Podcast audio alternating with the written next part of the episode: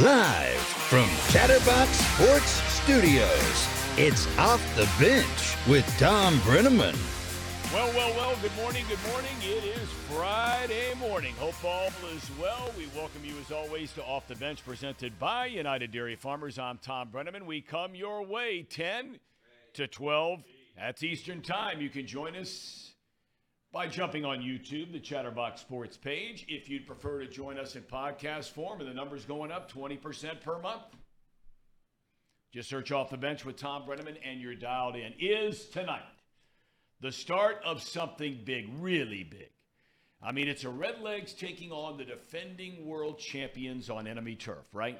Now, granted, this recent hot streak started uh, about three weeks ago for the local nine. They've won 13 of their last 19. But let's be honest the competition outside of the Dodgers has been average at best. The Royals and the Cardinals are terrible. It's one thing to beat St. Louis and Kansas City, it's another thing altogether to beat the Astros, even though they are slumping and they are hurting, especially in the starting rotation. Game one of a three game series starts tonight. Rookie sensation Andrew Abbott on the mound for the Redlegs. JP France pitching well. Youngster for Houston. First pitch at 8:10. After this series, Colorado comes in, followed by the juggernaut Braves in a trip to contending Baltimore. The Reds picked up ground last night on Pittsburgh, who lost to Chicago. So that means going into play tonight, Cincinnati is one game back of the lead in the National League Central. Couple of notes down on the farm, Joey Votto had his best day at the plate so far. Hit a home run, had a double, walked a couple of times. But perhaps most interesting of all is that slugger Christian Encarnacion Strand made his first start in right field. He had been used exclusively DH, first, third. Does that mean he's on his way to the big league sometime soon to play the outfield? Reds TV analyst Chris Welsh joins us in about 10 minutes from Houston. Did you see the numbers for Shohei Ohtani in the Angel series against the Rangers? He hit four home runs in the series. Last night, he pitches six innings to get a win and hit a home run. He's hit in 12 straight games. He's homered in 10 of his last 16. He has 22 home runs so far this year. Commissioner Rob Manfred, he addressed the media about the impending move of the Oakland A's to Las Vegas.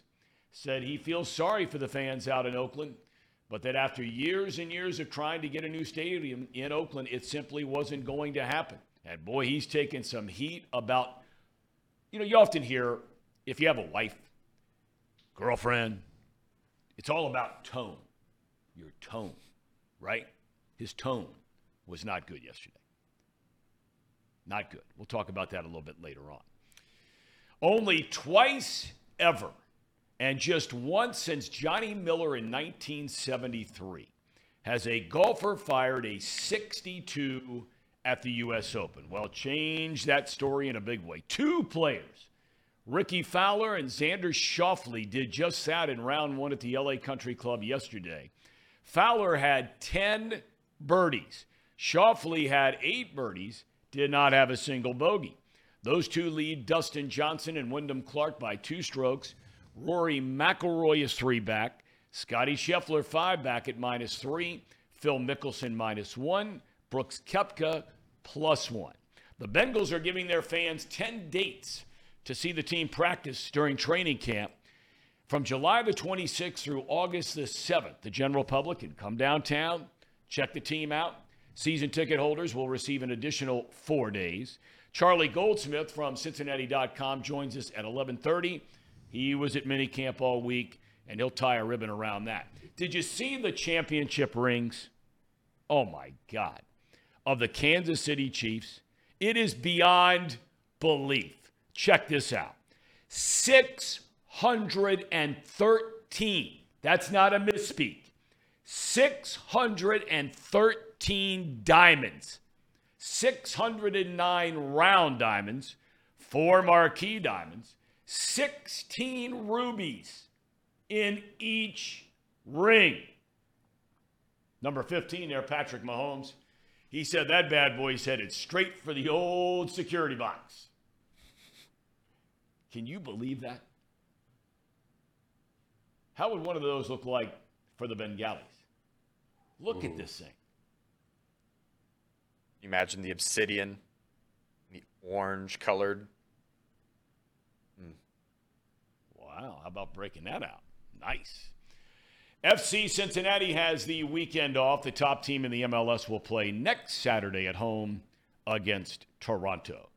Now, now, why are all the people saying yawn, yawn, yawn in the chat? I think that's the, just Sir Boy Wonder. It's just Sir Boy Wonder. Oh, you mean about the ring? Yeah. Why would that be yawn? That thing is really cool. I mean, you can't go back and change what happened last year. The Chiefs won a Super Bowl. Tom, I, I don't, I don't think people like the Chiefs much around here. Well, I don't think they do either. But that still doesn't take away from the fact that that ring you know, I have a World Series ring that I got from the Arizona Dodgers. I could I could not tell you where that thing is. No clue. My wife knows. I don't know. If somebody made me stake my life on finding that when I get home today, I would be in a coffin. Really? Yeah, really. I know exactly where all my rings are, Tom. From right, Alabama. right on the bedside table. Amen, brother. Amen. Well, I mean, you know, you're in one of those highfalutin neighborhoods, so it's safe. like Chris Welsh in a lot of ways, you know, he lives in that highfalutin life, you know, out there in Arizona a lot during the off season, here in Cincinnati. Right now, of course, he's down in Houston, Texas. That was always one of my favorite stops. We welcome in longtime TV analyst of the Cincinnati Reds, Chris Welsh. Good morning, young man. How are you? What do you say, partner? Really uh, great to be on here with you. Thanks for having me. Absolutely. How's Houston? Where are you guys staying now down there? Have you changed hotels from where it used to be? You know, uh, no, we used to stay at the Galleria. Yeah. And I think I calculated one time, and you're probably in the same boat, that I probably spent uh, three months of my life uh, in and out of the Galleria. Because yeah. back in the day, the Reds used to travel here three times a year. I did it as a player, did it as a broadcaster for a long time, and uh, we got to know that place pretty well. That was yeah. the Mall of America before the Mall of America, and uh, but now we're staying downtown within really walking distance of the uh, ballpark. Uh, it's great down here. It's hot and humid as it normally is in Houston. Nothing's changed there, but uh, I love Houston. I love the people, the ballpark. The ballpark is great. Yep. you know that the uh, the sight lines from the TV and radio booths are just really great because you're just you're almost right there with the fans. I mean, you can reach out and and ask them to go get you a bag of popcorn. Yeah. Uh, so it's, it's it's really a fun place. I love that ballpark. I mean, I've been there yeah. in a few years now, but I always thought that was one of the most underrated ballparks in all of baseball. It's just a cool place, Definitely. and they got great fan base, and obviously they have a lot to be excited about coming off a World Series title. But look, people around these parts, Chris, you know, I mean, you you grew mm-hmm. up here the pride of St. Xavier High School, all the liberal elites, like my friend used to say over there. But listen, um, the Reds, uh, they're the talk of the town right now. Um, are, are, how do you see this team? You're around them every day. You know the people involved. You know the players. You know David Bell. You know the coaches. But but from where you sit, what's the state of the Reds right now? Well, if you're talking about the state of the Reds team, they're a young ball club that doesn't remember losing as much as the Reds have lost in the last five or six years. And, and, that's the biggest thing. So there's no legacy that they're trying to rid themselves of. They're just going out and playing baseball. They look around the league and they say, hey, you know, these teams in our division aren't that good. Uh, we're as good as they are. If we can, you know, play with a high level of energy, and believe that we can win every day and then get some decent starting pitching, uh, we can win. And so far, that's been the case. It's been uh, really a lot of fun to watch them. You know, you, you, you look at the injection uh, uh of the youth, and I, w- I want to start with Matt McLain. Look, you've seen a lot of guys going back to your playing days that have been brought up. Uh, and uh, you know you're nearly 30 years, I think it is now, in the Reds TV booth, and not longer than 31. that. 31. Forgive me. 31 years. I mean, you, you've seen some good players come up with this franchise. Some guys that have gone to the Hall of Fame come up with this franchise. Other guys who are going to go in the Hall of Fame come up with this franchise. Um, can you remember, though, a guy being better over a month, month and a half than Matt McLain has been? No, I, I, don't think so. I think when Jay Bruce first came up, I mean, he was really on fire. Uh, he hit the ball hard, but he also got a ton of great breaks as far as a well-rounded player, Matt McLain takes the cake. Uh, he is uh, he's basically the baseball version of a gym rat. Uh, he loves the game. He loves to be out there. He has his whole life. Uh, he is a little powerhouse. I mean, he's a guy that is a little bit bigger than Jose Altuve. Uh, he has tremendous power, really strong kid, very fast. He's got fast twitch muscles going. He's got a good arm. And I, I kept talking with you know, the Reds front office during the beginning of the year saying, hey, when are you going to bring these guys up? Matt McLain, he looks like he's ready. Elly De La Cruz, he looks like he's ready. And they kept telling me, well, you know, McLain's, he, he's got to learn to do the little things. And to which I said, well, you know, we got a bunch of guys up here over the last few years that did the little things, but they couldn't do the big things. McLain seems to be doing both. And, and, and now that he's been up here for a few weeks, he is, in my book, you know, the best defensive player on the Reds. He does every little thing there is, whether you play him as shortstop or second base. I'm sure you could play him in the outfield, and he would not miss a step. But uh, he's got a good eye at the plate, and I think Tom, as you've seen baseball for a long time, that's the biggest transition that young players, batters have to make is the selectivity of the pitches that they swing at. And the last time, the last time we had you on, Chris, uh, was right at the end of spring training, and you had made the comment, I believe, paraphrasing here, that basically when you went out to the backfields and you'd watch these guys hit and work out and work on their defense and so on and so forth, you're like, Elly De La Cruz is the best player on the field. Um, the tools clearly are all there. Um, he has had a reputation of every single level once he starts at that level, working his way up through the minor leagues, to, to struggle a little bit at the beginning and then figure it out. He just goes the last three days in Kansas City, doesn't get a hit, doesn't mean he didn't help the team win in the three game sweep. But, but now watching De La Cruz for about you know two and a half, three weeks now, did you notice anything in Kansas City, or it was just a three game series where a guy didn't get a hit? Did you notice anything they were trying to do with him at the plate? Yeah, you, you, know it's interesting because when a rookie comes up as a hitter, first thing the major league pitchers try is that they want to test to see if he can hit the fastball, and he can. I mean, his first home run was a pitch up and in, almost off the plate. He's got tremendous bat speed, great reactions, and so on. So he's proven that. I think the turning point for Elly De La Cruz was the third game against the Los Angeles Dodgers when Clayton Kershaw flipped that little breaking ball up there time after time, and then he really kind of got into uh, De La Cruz's head. And I think the same thing's kind of carried on now, especially in that Kansas City series. They they weren't going to give him anything. I mean, they're pitching him down in the zone. He's got a great high ball swing. Uh, you know, from the waist on up, you can't get the ball by him.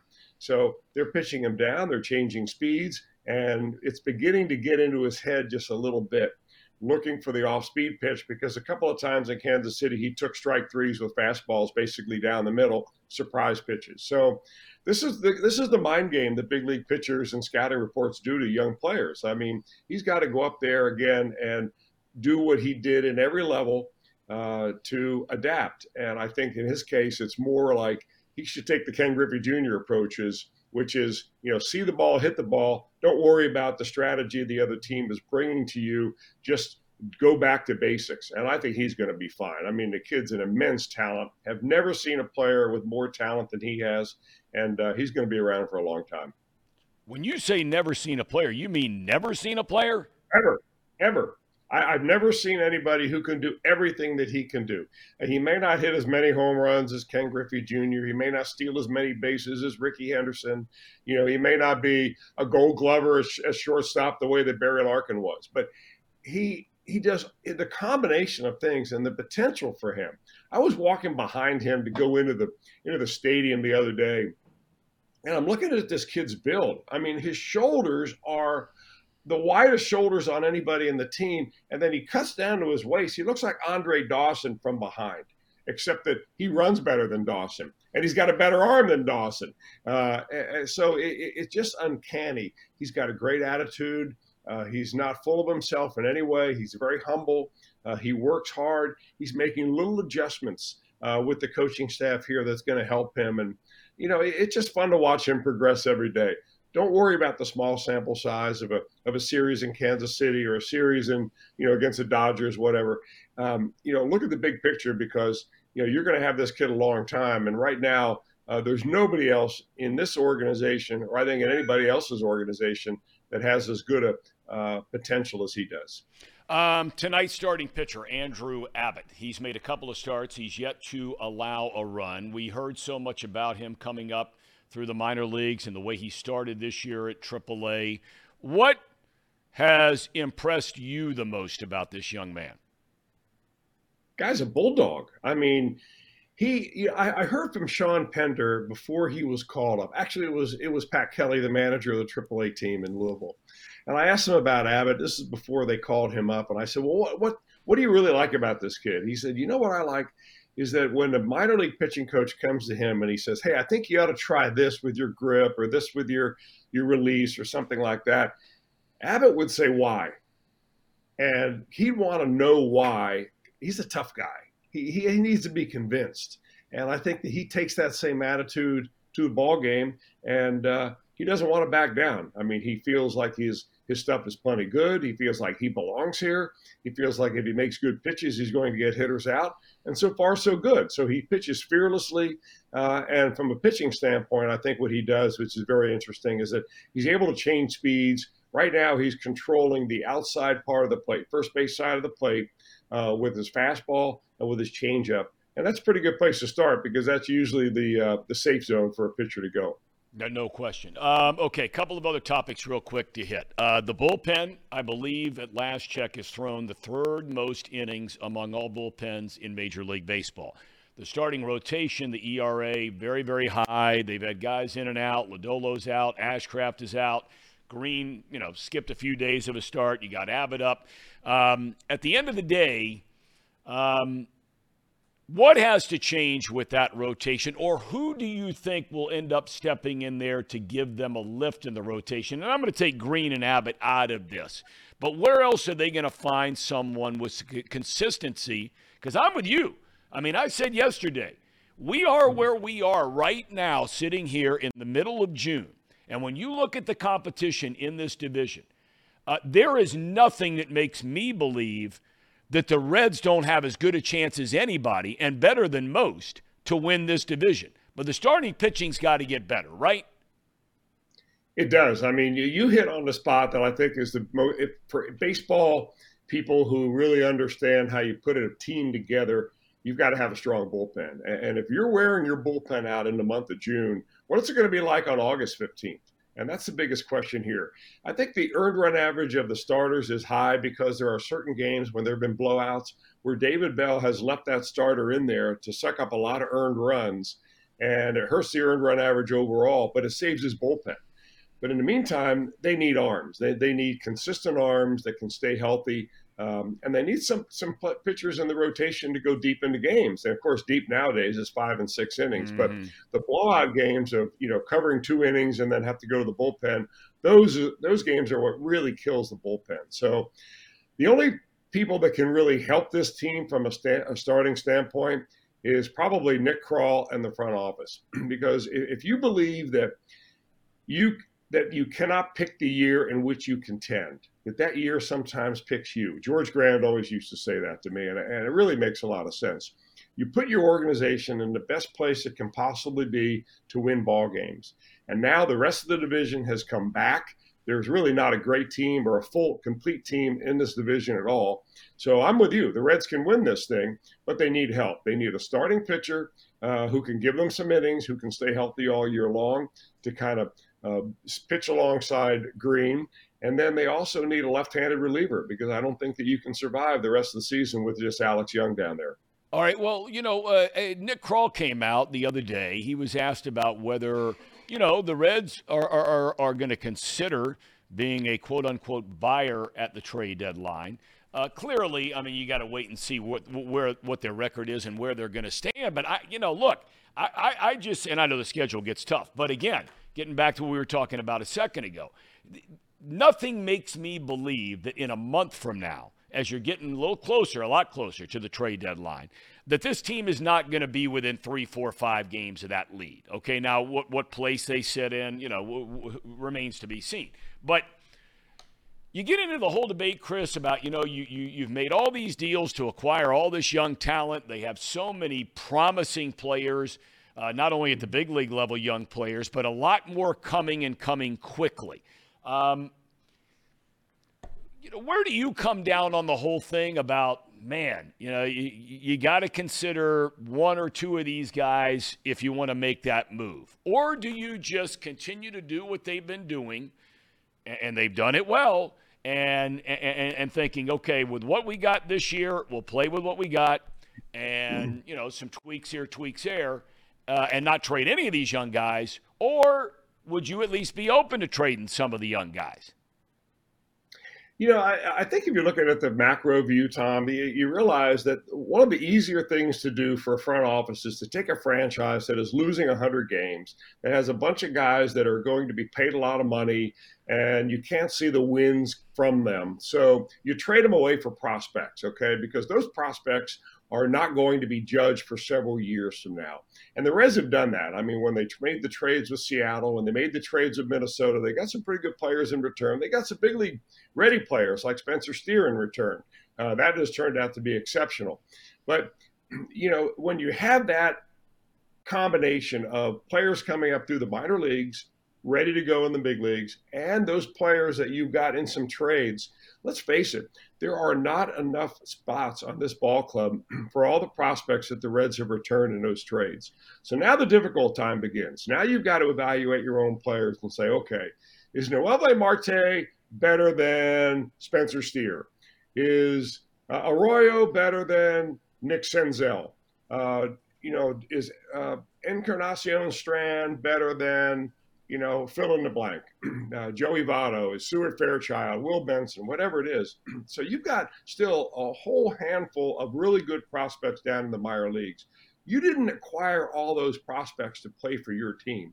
You acquired those prospects to make your organization better. So how do you do that? Well, you make the right decisions about the players that you keep, and you make the tough decisions about the players that you trade away, and you trade them at a time where their value is at the highest and it could be a prospect that you really don't want to get rid of.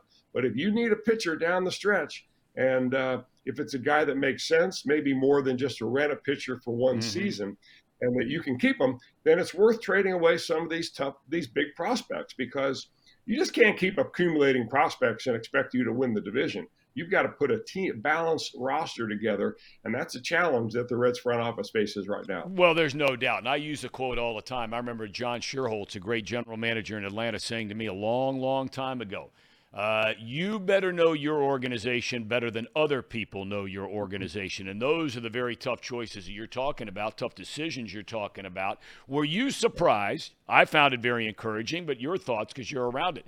Were you surprised that Encarnacion Strand just yesterday gets a start in the outfield for the first time this year? Yeah, I'm, I'm wondering what took so long. I mean, they've been playing this kid at third base. Well, you already have, you know, a couple of third basemen down there. Um, I, I think that you know, I all I heard all spring training was he can't play outfield, can't play outfield. I'm saying, well, why don't you stick him out there because if he can hit, he can play outfield. I mean, it's it's a, always yeah. a give and take of one thing or another. Give me a guy that can play, that can really hit, and and I'll I'll make do with his defense. I mean, how long did the Reds look at Adam Dunn out in left field, and and they put up with it because you know he was hitting bombs every other night. So I think that's the that's the give and take here. Uh, so I'm surprised it took so long. I think the Reds are. Um, I think the front office is a little surprised right now. Uh, I think that they're surprised how quickly that guys like McLain and De La Cruz have come along. They're surprised that Encarnacion Strand took what he did in spring training and he's picked up on it again. I think they're surprised that that uh, Spencer Steer has played so well that they've gotten. Uh, uh great production out of uh, TJ Friedl, a guy that uh, they wouldn't play last year uh, because they were giving all of his at bats to Aristides Aquino. So it's amazing how, you know, I, I always think one of the successes in life is admit when you're wrong and move on. And and and I think that the front office is beginning to do that on some of the players they may have not made good decisions on in the past. Uh, hopefully, that going forward they'll make decisions on these players uh, soon and, and, get them up here and play. Because I think that uh, if you're not going to go for it, and if you're not going to trade for pitching, and if you're not going to make your bullpen stronger, then get all the kids up here and play. Because if you're rebuilding, rebuilding, rebuild with the youth. All right, well, which leads me then, Chris, to the last question I want to ask you about because this all ties together. You all of a sudden are within days, if maybe a week, of Votto coming back up. Hit his second home run in the last five days. He had a double and a couple of walks yesterday for Louisville.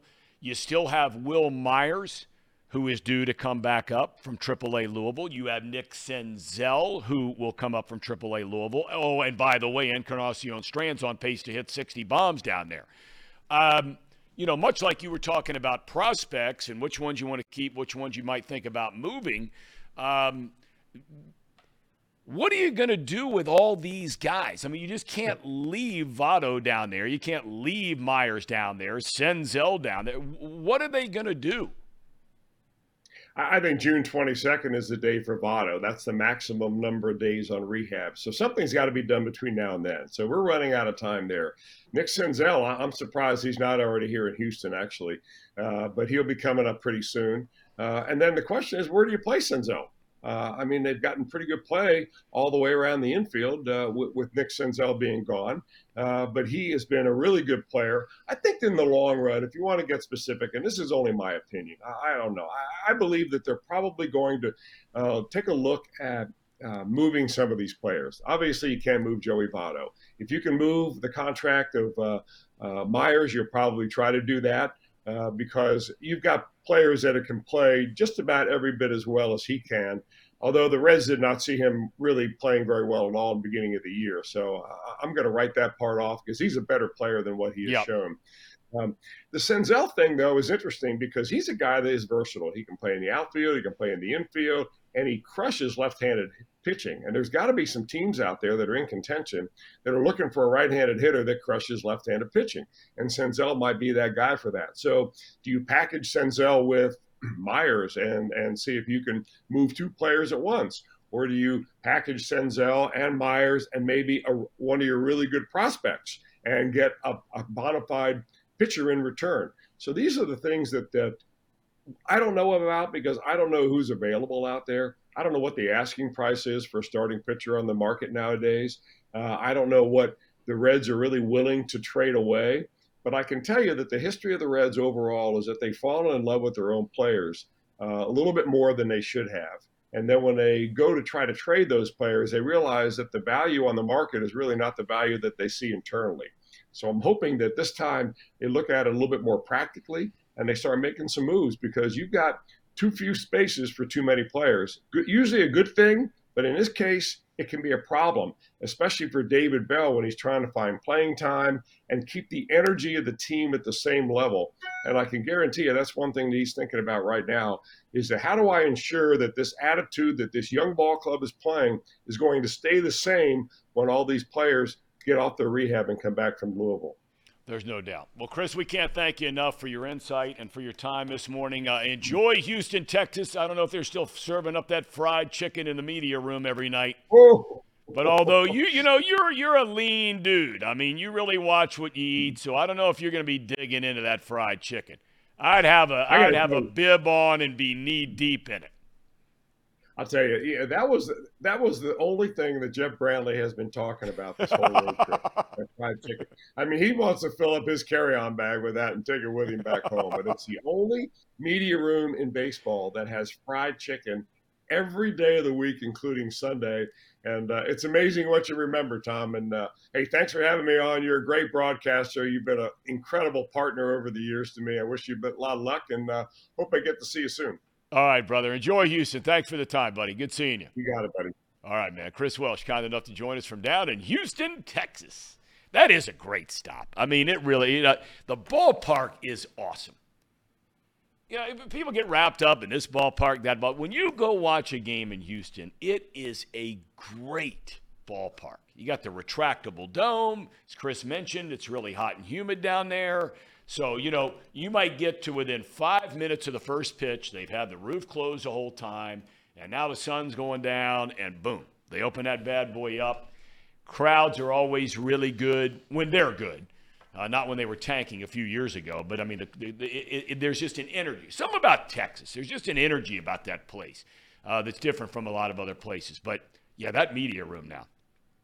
Are you guys fried? Everybody's a fried chicken fan, right? Yeah. Yes. Yes. How What's your you... favorite fried chicken here in Cincinnati? If you had to go one place to go get fried chicken, where would you go? My grandma's fried chicken. Okay. Okay, but the rest of us can't go there. Paul, where would you go? Uh, yeah. So, so my answer actually was going to be Lizzie's Farm because it's fantastic. Uh, but since we can't do that, um, I'm trying to think. So usually when I get fried chicken, it's in like a buffalo chicken wrap. Oh, okay. all yeah. right. So I'll do the fried chicken in a chicken wrap. Um, I'm trying to think. I just had a really good one the other day, and I can't even remember where it was. You know, I, I, I'm gonna say something that's very controversial.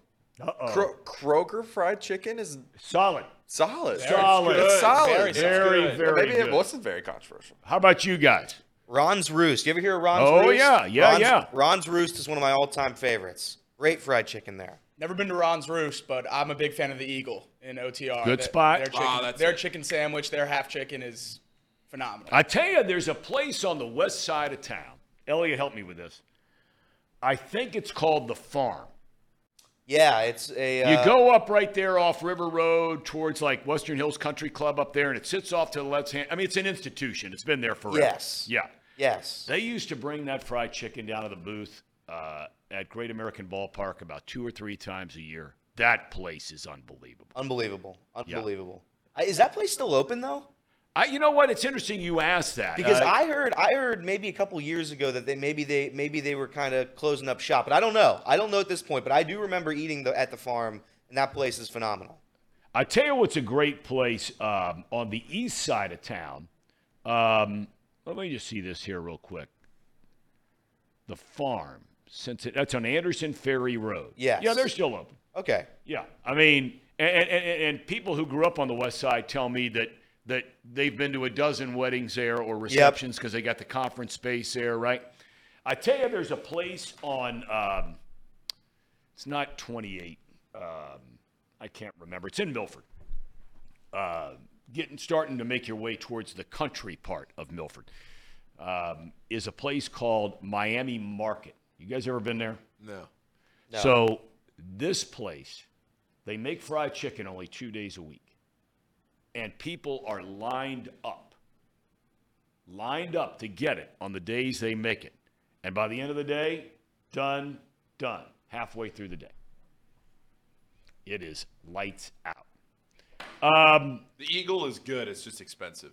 yeah, Like it's like 25 bucks for a chicken sandwich, fries, and a beer from there. but it is. But it's good. It's good. It's good. And that that that family, I mean, that that the the two brothers that own that joint, and they own um, uh, Pepp and Dolores down there and over the Rhine. They own a few other places. I'm drawing a blank on their name. They they they, they really have a phenomenal uh, business uh, that they got going. A number of different restaurants. But yeah, in Houston, fried chicken. Now there are other things every night, right? So you know something else like chicken fried steak. You ever had a good chicken fried steak? Now that's the big leagues. A Texas chicken fried steak. With the gravy, Oh, oh gotta have it. Got mm-hmm. green beans, mashed potatoes, right? absolutely. You gotta have it going on. The drop off from a good chicken fried steak to a bad chicken fried steak might be the biggest of Yes. any meal. As you would know in Alabama. A good chicken fried steak might be hard to beat, Yes. but if you get a bad chicken fried steak, it'll ruin your weekend. Now, Tom, do you, uh, somebody asked in the chat, do you think a place like Chick Fil A is overrated? No, I don't. I think they You like do Chick-fil-A? phenomenal. I think they are the most consistent. Okay, I agree. Right? Is that's a fair word, isn't it? yeah, I I, think of all of the big chains, um, you know, the Wendy's and McDonald's, blah blah blah. I think they are without a doubt. Whether you're stopping in Tuscaloosa, Alabama, whether you're stopping in uh, in Colerain, whether you're stopping in Atlanta or anywhere, I, I think they're the most consistent of all. I agree. Yeah, I agree. I mean, I've never gone in there and gotten a chicken sandwich where it, it let you down. I've been into places where I went and got a quarter pounder with cheese and it let me down, right? But man, when you get when you get the good one, quarter pounder with cheese hard to beat. Something that uh, Hamiltonians will know. Billy Yanks, just right across, right across here. Yes, right. And Jocko's down here. Has anybody tried their chicken? Reed, I we have not. We th- the wheel has never spun us Jocko's, so no. You guys have never been to Jocko's? We leave it up to the wheel. Okay. Not our fault. To When's the next spin of the wheel? Um, maybe today. We got uh, we got chat power rankings today from We Jacob. Yeah. Uh, yeah. Oh boy. Uh, Everett says Jocko's is fire. What is uh, WMB Factory? What is that? Uh, Hopefully, I'm not getting myself into trouble here. A lot of people love Popeyes. Popeye's chicken sandwich is real good. Yeah, but I'm not that. that- That's that big. It, it's got a lot of skin and a lot of, you know, it's, yeah, yeah. I still think KFC's solid. I've been to KFC in a long time. Big old bucket of KFC. do you right, pal. Yeah. There's no doubt. No doubt. Um, okay. Yeah, I mean, we're getting all kinds. Uh, yeah, Ron's just like you. And Kroger. Kroger really is. It's, it's, yeah, you brought that up, uh, Casey. It is really good. I've never been to Roosters. You guys been there? never been. Roosters. Roosters is solid. Roosters Never is heard solid. of it. Where is it? Yeah. It's it's right by. It's kind of not right by my house. You know, I don't know if you know Glenway Avenue. If you know the Yep. West Side, it's right off Glenway Avenue, kind of towards Elder a little bit. Yeah, it's by And that they have some other locations. Yeah. around. I think there's one over in Milford as well. Yeah, those those Yeah. aren't bad. Those aren't bad. Yeah, Sirboy Wonder says Miami Market. That is on Route 131. Thank you for uh, for that, Sirboy Wonder. I would highly recommend if for some reason you find yourself uh, out in Clermont County, out on the east side of town, you have got to stop uh, at uh, Miami Market. But Kroger's is good though. Solid. Like you, you go and you need some fried chicken for a picnic or something Yep. for a night. Yep. It is really good. I just did it for a lacrosse tailgate we had, and I mean, I was it, it was fantastic. Yeah. Someone in the chat speaking my language said Publix has the best fried chicken. Now I've Publix not does been it into right. one of those. Are those good? Publix does it right. Their deli, their fried chicken sandwich is unbelievable, and it's cheap. It's about eight bucks for a whole long sub. But see, that's the difference with you young guys, and I know this is with Luke, is that um, is that you guys tend to, and you both have alluded to it, whether it's a wrap or in a sandwich. It seems like a lot of the a lot of the younger guys, you guys like it in sandwich form Yeah, I think more so. than just a fried chicken. Yeah. Piece of fried, just stick your mug in there and grease it up, right? Right. That's what you like, Casey. You're, like- you're not a chicken sandwich guy, right? I'm an all thing. I'm an all chicken type guy. Okay. But I, if I had the choice, like you're suggesting, just give me a piece of fried chicken. Amen. I think fried chicken might actually end up being what we do at our wedding. Yeah, baby. Really? Fried chicken I and pulled pork. Yeah, because her Lizzie's family That's awesome. that that's like what they do uh, when they you know for big like family get-togethers and stuff like that. And their uncles are the one. I mean, it's it's crazy when they fry it up and you know that it's coming. Oh, it's they do it. It is so so good. And so I was talking to her. I was like. Fried chicken, pulled pork, green beans, mashed potatoes, and a little mac and cheese sounds great to me. How are you going wrong with that? How are you going the wrong with only people that are going to be bent out of shape. Well, of course, it's your wedding. Yeah. So, I mean, your bride to be, chances are her family and friends, they're all about sticking their mug in a in, in a big old piece of fried chicken. Now, your crowd, a little more on the you know the East Coast. East Coast, you know, not going to go vegan, but I'm just saying They're you know, they're it. a little more highfalutin. They're gonna grill I breast. don't know how that will sit with them. Fried chicken and you say pulled pork? Yeah. Okay. Compared to say what? Salmon, filet mignon. Why are the rest of you guys nodding? You guys are all these these liberal elite No. private school guys. Casey and I are the only two public school guys in a room. That's right, Tom. Uh, we we pretty much lived off of fried chicken. These Amen. guys. Salt of the earth. I remember digging through. I don't know what made me just think of this. I remember I just gotten my braces off, and they give you those retainers, right? Yep. Well, I had lost two retainers like within a solid month. So I'm in Wendy's after a sporting event of some kind, and that I was playing it as a kid. And I remember my parents telling me, they said, if you lose one more of those, your teeth are going to go crooked and we're never going to pay to fix them again. So I'm in a Wendy's right on Beechmont Avenue, where I grew up out in Anderson. I jump in the car to leave, and I realize that I don't have my retainer, that I had put it on the tray and subsequently dumped the tray into the garbage. Oh no. Please don't tell me. Well, like an hour had gone by by the time I realized it. Oh, so I come back into Wendy's, go to the garbage can inside the restaurant, and start digging through there. And I mean, let me tell you, brother, people with ketchup and I mean, all, it, it's just, it's brutal. Well, I don't know what made me think that I had, it's like, you know, a needle in a haystack. I ended up in the dumpster for a solid 40 minutes looking around for that retainer. That was one of the darkest moments of my childhood. I can still remember the smell and the feel of standing in that dumpster, picking through. Oh, oh, it's a bad moment. I didn't mean to share that. That's neither here nor there. This Did you find it? Hell no, I didn't find it. Are you kidding me? I thought the story was going to end up with you. I wish it would have. I thought you were gonna tell us that you searched all four, and then you realized that you actually had them in your mouth or something. Not a chance. No, no, no. Which is possible, but no, no, no. Um, all right, Ham and Eggers, take it away. We have uh, Charlie Goldsmith coming up at uh, 11:30. Talk about the Bengals. Charlie, by the way, I think uh, after the minicamp, th- th- I, I got to ask this guy today: Does this guy ever stop? No. I think No. he went down to Louisville to watch the Votto game and Encarnacion Strand. He was the one that posted about Votto hitting the home run, a double, two walks, and Encarnacion Strand starting in right field. I had asked him to be on this show the last couple of days, but he couldn't because he had to work down at uh, minicamp. He must have jumped in the car and, and, and, and, and, and shot down to Louisville. Anyway, we'll talk to him about that. He's coming up at 11:30. We're going to get into when we come back. We'll talk a little Reds and about what this series really does mean. You know, all of us tend to, you know, so like I did in the monologue, right? Is this the start of something big? You're playing the defending world champion Astros, you know? But let's face it, the Astros are really down right now. They're not playing well. They've had a lot of guys hurt.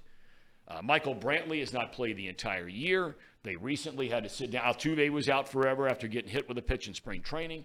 Uh, Bregman has been nicked up. Uh, they have uh, they lost Verlander in free agency. Lance McAllister Jr. and Lance McAllister Jr. Are you kidding me? Lance McCullers Jr. Lance, I love you, brother. You know that. Um, he- he's done for the year. Just had surgery on Tuesday. They've brought up, much like the Reds, a bunch of these young pitchers. One of them tonight they're going to see in JP France, who's actually pitched really well. His last three starts, he's gone six, six and two thirds, seven. So, so Dusty's keeping him out there, right? Uh, but you know, say they went down there and, and, and, and they win two out of three over the weekend, but then they come home and they lay an egg against Colorado, get blown out of the gym by Atlanta. You know, do you look back and think, well, was that Houston series really all that big a deal, right? So we're going to talk about this series tonight. Also, going to talk a little bit about th- th- this Rob Manfred thing. I mean, was the guy telling the truth? You may like Rob Manfred. You may not like Rob Manfred. We alluded to his tone yesterday in the comments he made uh, surrounding Oakland and the impending move, it looks like now, with the legislature signing off on the deal, the governor of Nevada signs off on the deal. Um, you know, but was he telling the truth? Because all of a sudden, these stories have shown up everywhere on The Athletic, on ESPN.com, in the local papers out in the Bay Area. You know, and all of the heart tugging stories about, oh, what the A's mean to the fans in Oakland. And I'm not diminishing that.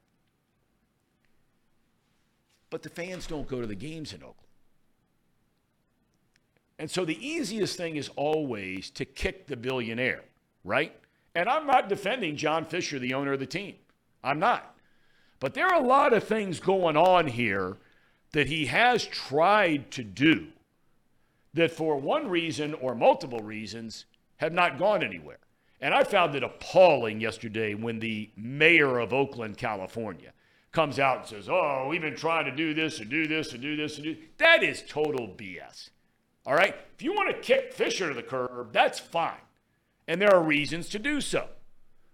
But, but, but, but, but give me a break. The politicians uh, jumping in, I don't care what side of the aisle. The politicians, oh my God, we've done everything to keep the A's, is total BS. Total BS. Ham and Eggers. Here we go. It's that time of the show, the Ham and Eggers. These guys are great. Trust me, I would know. I introduce all the best segments. Look at that. All right, the Bengals report coming up here from Charlie Goldsmith. It's brought to you by Encore Technologies. Encore Technologies provides IT solutions for a data centered world with a suite of services from mobile computing to desktop to data center, supporting both centralized and work from home computing models to improve efficiency and Productivity. that's right, Casey. Visit encore.tech. The path to innovation begins here. There's also Pahhni Water. If you are following Reed Mouse Radio on Twitter, you saw that Reed tweeted out a picture last night from the River's Edge concert series. It was a picture of a Pahhni water bottle. They are the official and premier and I think sole water partner of the River's Edge concert series right here in Hamilton, Ohio. It's right right down the road from our office here. Pahhni Water is made in Hamilton. They're made right across the street from us. I was telling Jacob and Elliot the other day when we were walking out after work. I said, "Yeah, well, there's Pahhni Water," and they said, "Oh, we didn't realize it, it actually was made like right across the street. Yeah, it's right across the street in Hamilton, Ohio. It uses natural limestone filtration, unlike the artificial processing that many other brands use, and the result is a healthy alkaline water that is also the best tasting water in the world. You can visit their website at pahhniwater.com. That is P A H H N I water.com. P A H H N I water.com to see where you can buy it. Gas stations all over the place. Bet with Betfred. Get your coffee from UDF, drink Pahhni Water, and get your technology solutions from Encore.tech. Uh, make sure you like the stream. We are at 37 likes right now. Got over 130 people watching this show live right now. Like the stream, subscribe to the YouTube channel, and also go download the podcast. Chatterbox Reds is one of the most popular baseball podcasts on Apple in the entire country right now. It's consistently in the top 50. It's been bouncing up and down the charts. So if you want to go listen to more about the Reds, they did a off day episode today. Make sure you go in, download that. You can listen to that. Download this show, leave a rating, leave a review. We'd love to get some ratings and reviews on the shows. Kind of helps the algorithm out. So make sure you go and uh, leave a rating and a review. The Zebra Zillionaire. Yes, the Z Brazilianaire. We lost. Hmm. Um, I don't know. I don't know how. I don't. You know, I don't really know what to say. It was a tough loss. Sonny Gray decided to only pitch four innings, 75, 75 throws. He couldn't. He couldn't go farther than that. It's pretty bad. I'm not gonna lie. But you know what?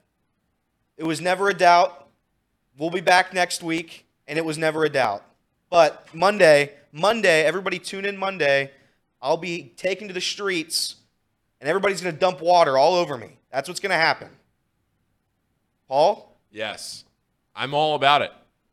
I mean, I hate to keep like punishing you like this, but I don't really feel bad because you're doing it all to yourself. Yeah, it's it's not like we're doing it to you. No, You yeah, I'm doing it to do myself. this. But I want to entertain the people. The people just want some entertainment. Well, at some point though, does it get to be too much? I mean, I know we've only done the pie so far. Yeah, so no, it's not, we haven't crossed that threshold yet, but at some point, There's, yeah, there's going to be a line at some point, probably a year from now, maybe a, maybe a year and a half, who knows? But there will be a punishment where I just can't come back from it, and that point might be the end of my tenure here. What do But you we'll thi- see. What do you think that is? I don't know. I don't know what the. I it would have to get to like 300, 400 likes, and then I- like I don't know, like I'll get hit by a car or something. Something something just absolutely atrocious will have to happen to me, and then I'll just be done.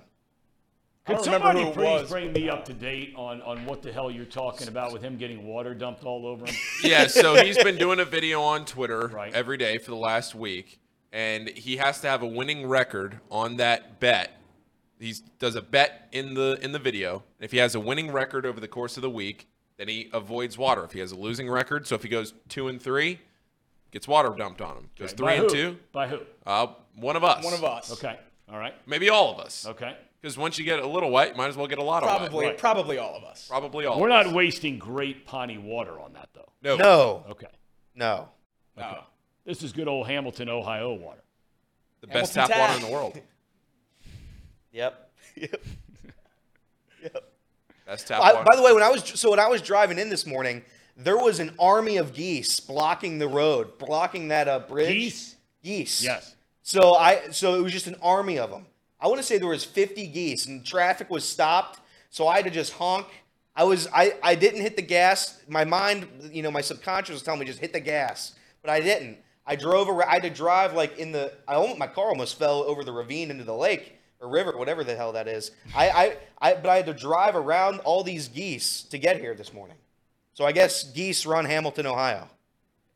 Hamilton, Ohio is just geese country. It is. we, we're all about nature here in Hamilton. Right? Right. We got to Absolutely. be. Why is everybody beating up on uh, Reed Mouse today? The guy's working for a living. Did you say he had to be downtown at 5 in the morning today? Yeah, he's working a event today. I don't know what the event is. With our he's- Jumbotron, whatever? The, the video board. Yeah. Yeah. he's working an event today, so Reed is not in. So no box lunch today. We're gonna do that box court deal on uh, on uh, Geno Smith. That'll be on Monday. Got plenty of time to prepare for it. Can't wait. Can't wait. All right. Um, so the power rankings come out near the end of the show today. Chat power rankings. Chat power rankings, right? So uh, you, you feel good about where you are? Hey, Casey, are we good on that? I sent you the. Wait a minute. If you already determined somebody can't make a late run down the stretch they come, Oh, I sent him my top five, but I told him in the next text that there is subject to change.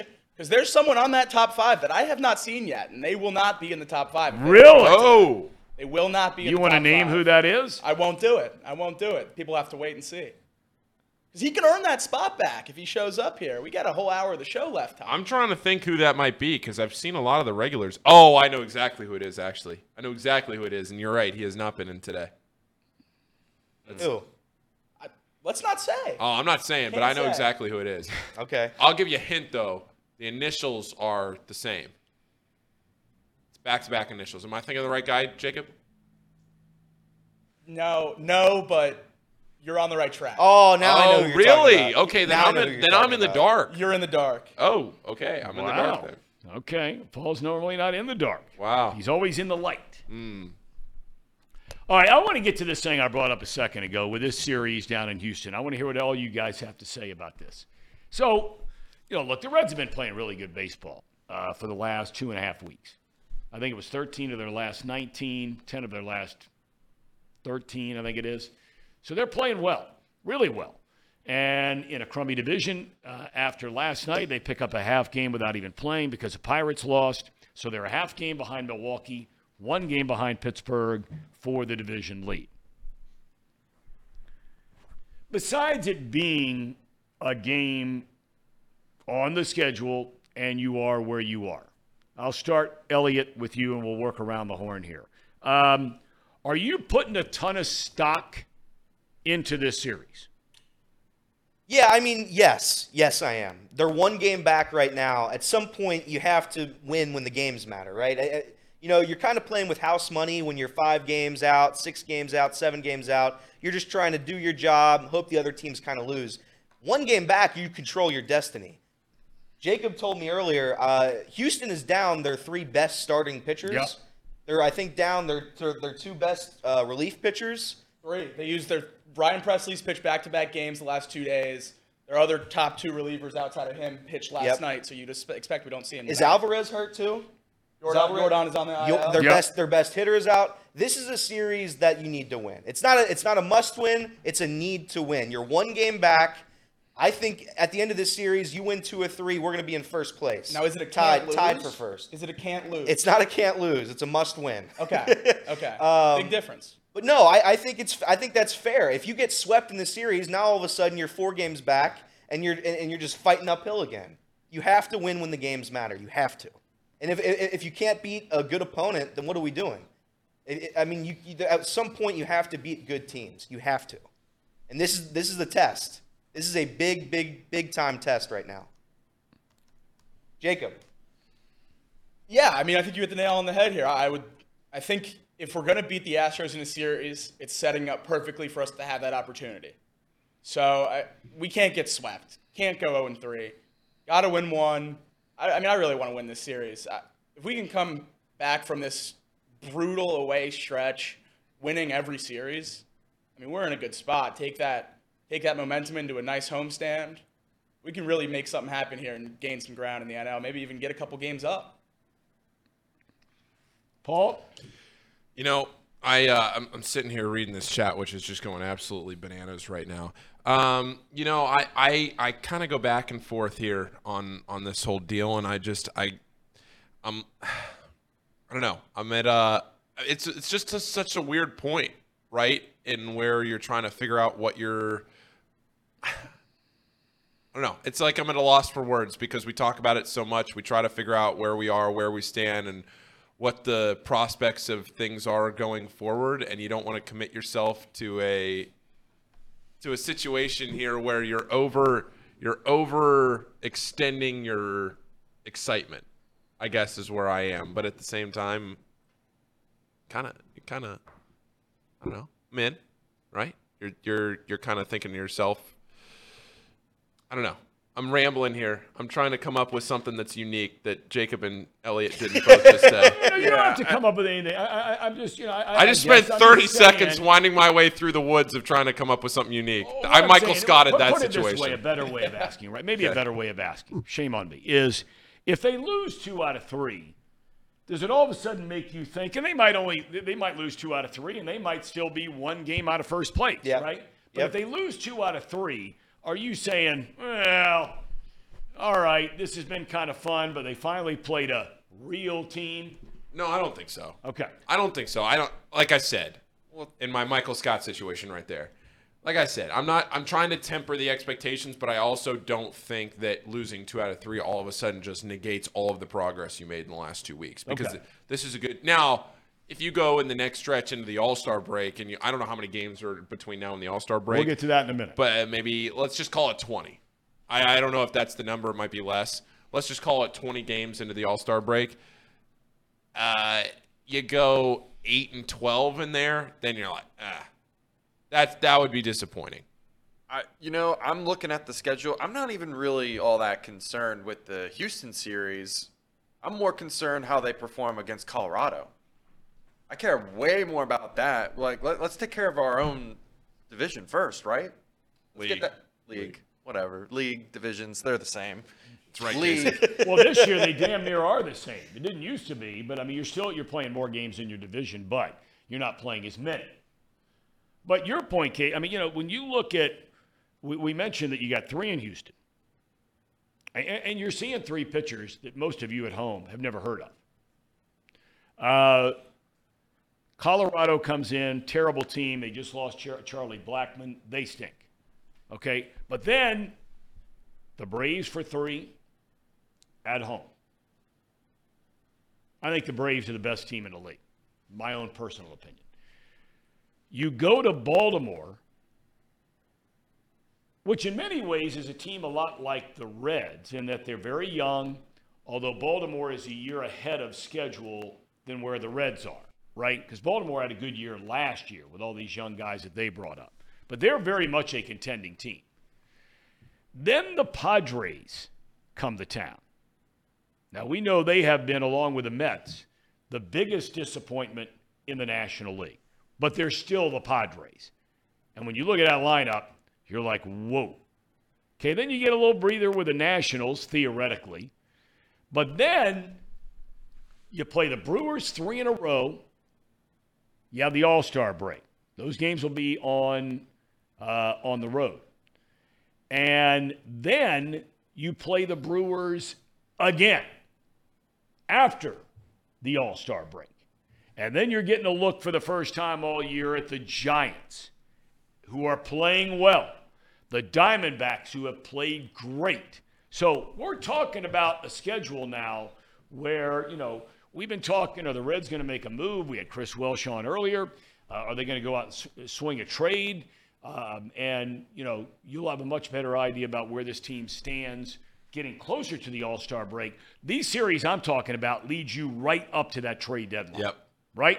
Yeah, you're, no, you're right, and it's a it's a situation. You know, somebody points out in the chat like this is a situation where you could go into the trade deadline and figure out how aggressive you want to be too. You're not going to be sellers at the trade deadline, obviously, but how aggressive do you want to buy at the trade deadline? Is this team actually any good, or is this all just a mirage? that will kind of show itself now over the next three to four weeks. And if it's not, I, I think there is definitely a mirage aspect to this because you're playing teams that are not very good and you're going through one of the weakest points in your schedule this season. And now you have to go backtrack that and play teams that are very good. The, decision, though, becomes if you at least survive this stretch, even if you go 500, if you survive this stretch and you get to the end of July and you're at a point where you're two or three games back, depending on even who is in first place at that point, the Cardinals are still struggling. Maybe it's the Pirates that are still in first place, or maybe the Reds are in first place by a game. Then again, you don't mortgage your future based on just this one season. But at the same time, you can afford to be much more aggressive in identifying your needs, which right now are starting pitching, and also at the same time trying to figure out what you can deal. Because it's like the same point that I made to you the other day, Tom, where you have this plethora of depth in the minor leagues. You don't sell off everything, but maybe there's one or two guys you can afford to flip for some starting pitching that maybe if things break the right way and you get lucky this year and you get yourself into the postseason, whether it's through winning the Central or getting in through the wild card, you're probably getting in through the Central. Like if you're looking at the betting odds, the betting odds to get in just to get in and the betting odds to win the NL Central are not all that far apart. Like the, the value there is winning the Central. So if you figure you're winning the Central, then is this team that good to do that? Do you go and you flip a guy or two to try and, and achieve that goal? I don't. It's, it seems like that's a very divisive topic right now amongst Reds Twitter. Is what you do if you find yourself in that situation Yep. in the third week of July. Me personally, I'm always somebody that would say if you're in a spot to win, go win.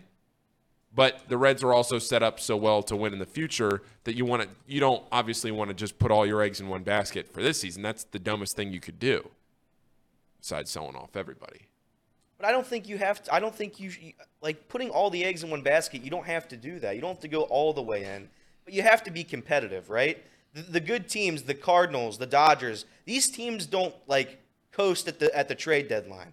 They don't sell or coast. They go. They they they push their eggs. Not all of them, but a lot of them. You know, they they, they go like a quarter, not all the way, seventy five percent in right? And I, I think that's that's where like Cincinnati fans of like their, our minds have been warped with all the losing over the years, where if we're, we're afraid to go all the way in because it's not the right time or something. Good teams do that. Good teams try when they're good. The Reds need to try. If, if, if the Reds are in a position to win the NL Central, and it will be that, the wild card will be occupied by either two NL West teams and one uh, uh, NL East team. It'll be some kind of uh, uh, formation of that. The Reds will have to win the Central, and if if the Reds are in a position to win it, you go. You can't sell. Don't don't just start. Don't quit halfway through. The Baltimore Orioles did that last year. The, the Baltimore Orioles were good at the deadline. They sold everything. They kind of went down in a, in a in a tank in a tank position. So the Reds, if they're in a position to win the Central, you go. That's what you have to do it. You Yep. have to go. I'm with you all the way. You got to go do it. With all the, the apathy coming into the year, ownership, how people felt about that, payroll. The, the, the payroll, though, you know, I, I don't have a problem with a payroll because it's a direction that your franchise has decided it was going to go. And the young guys don't make any money. So naturally, your payroll is going to drop. Look, um,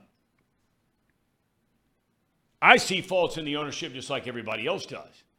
Uh, but there have been plenty of years the Reds have spent plenty of money to try and go out and win. Uh, so for a fan base to just say entirely that this ownership grew, uh, when it came in, Bob Castellini promised championship baseball coming back to Cincinnati. We know that has not happened. Uh, they've not won a playoff series since 1995. So, you know, Carl Lindner before him, so on and so forth. Um, but there have been years where the Reds have gone out and tried to make it happen. And I mean, even as recently as two years ago when they traded for Bauer. That team should have been good enough to win a playoff series. And they don't score a run. Not one. Yep, and I, but I think the issue is we're accustomed to quitting now. I, they quit right after it. You can't quit in 2021 when they sold everything, and people will say, "Oh, it's great." And I know we got a ton of our prospects, the guys that we're looking at right now, saying, "We're so excited for you." We got a lot of those from those deals, but that was a playoff team that dealt with a lot of injuries, that was not given a second chance at running it back because the ownership again, they've done a lot of good things, but unfortunately, they've also done a lot of bad things. I believe they've they've started to quit too early.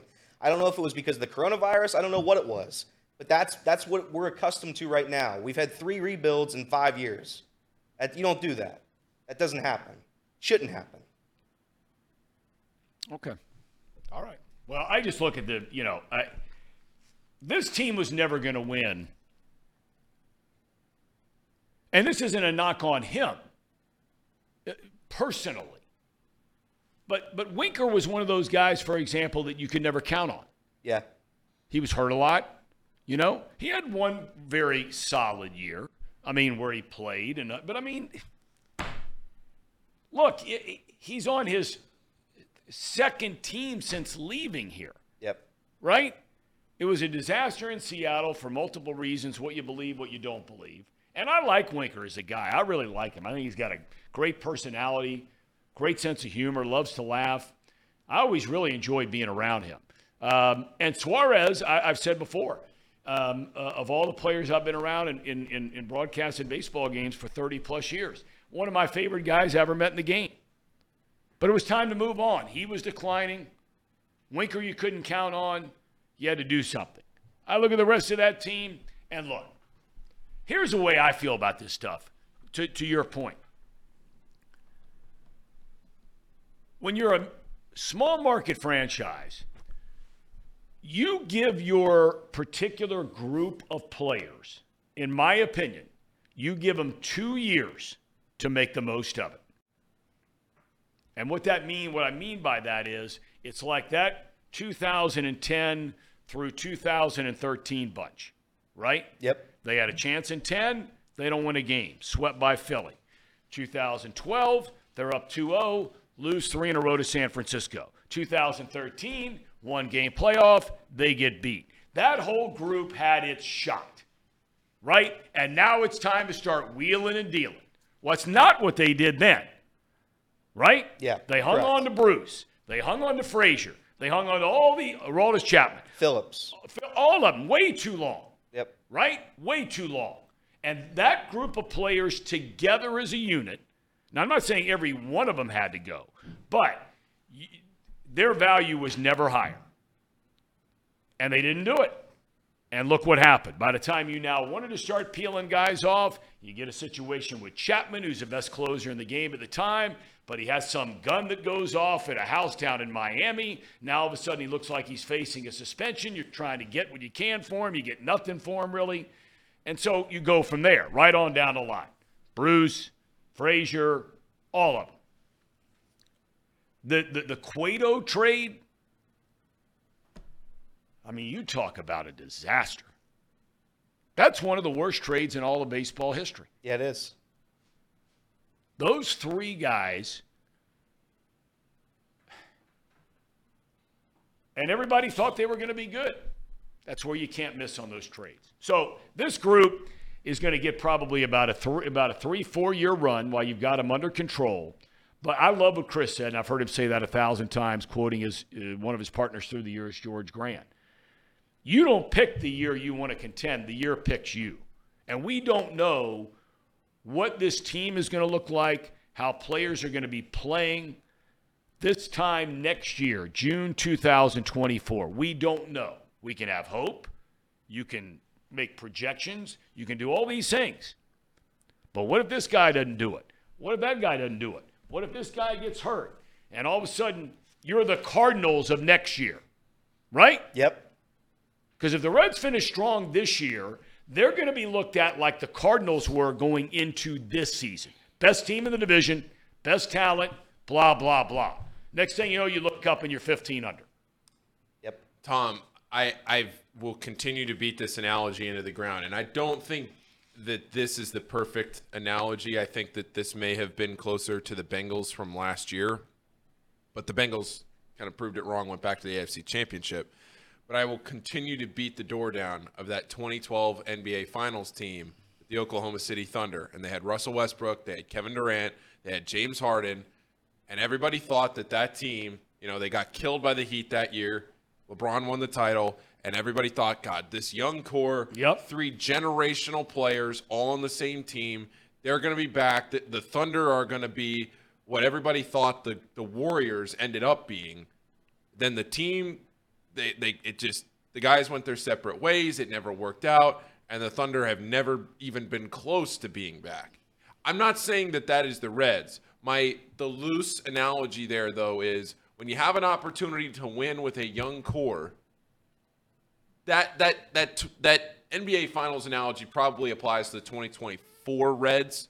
That's probably the better option there because everybody will be up, and hopefully you're not talking about them being the Cardinals next year. But in a loose way, you just never know. You never know in sports Nope. with injuries. And when you have at least an opportunity, that when you have a chance, but I just don't know if this team this year, like again, we're only set, about to be 70 games into the season. If we're sitting here on August 1st having this conversation, that's a whole lot different because then it's nut cutting time. Then Well, and the trade deadline's passed. yeah, that's what I mean. Then then it's this is a whole different discussion. Right now, everybody feels good. You beat up on the bad teams, which is what you're supposed to do. The NL Central is is wide open and everybody's feeling good. If we're still having this conversation on August 1st, August 15th, when it really really matters, then then it's a different story. Nick Kirby jumps in the chat, adds the Reds should be wheeling and dealing while they are trying to compete. Says the Rays traded Blake Snell, still won 100 games the next year. Guardians traded Francisco Lindor, and still competed. Now, those were household names in those areas. And one thing about Cincinnati, we love our own, right? I'd be curious to hear Nick's opinion. We'll get him on the show next week. But what if? What if the Reds look at this thing and they say, you know what? And we've talked about this before. I mean, John Smoltz got it from somewhere.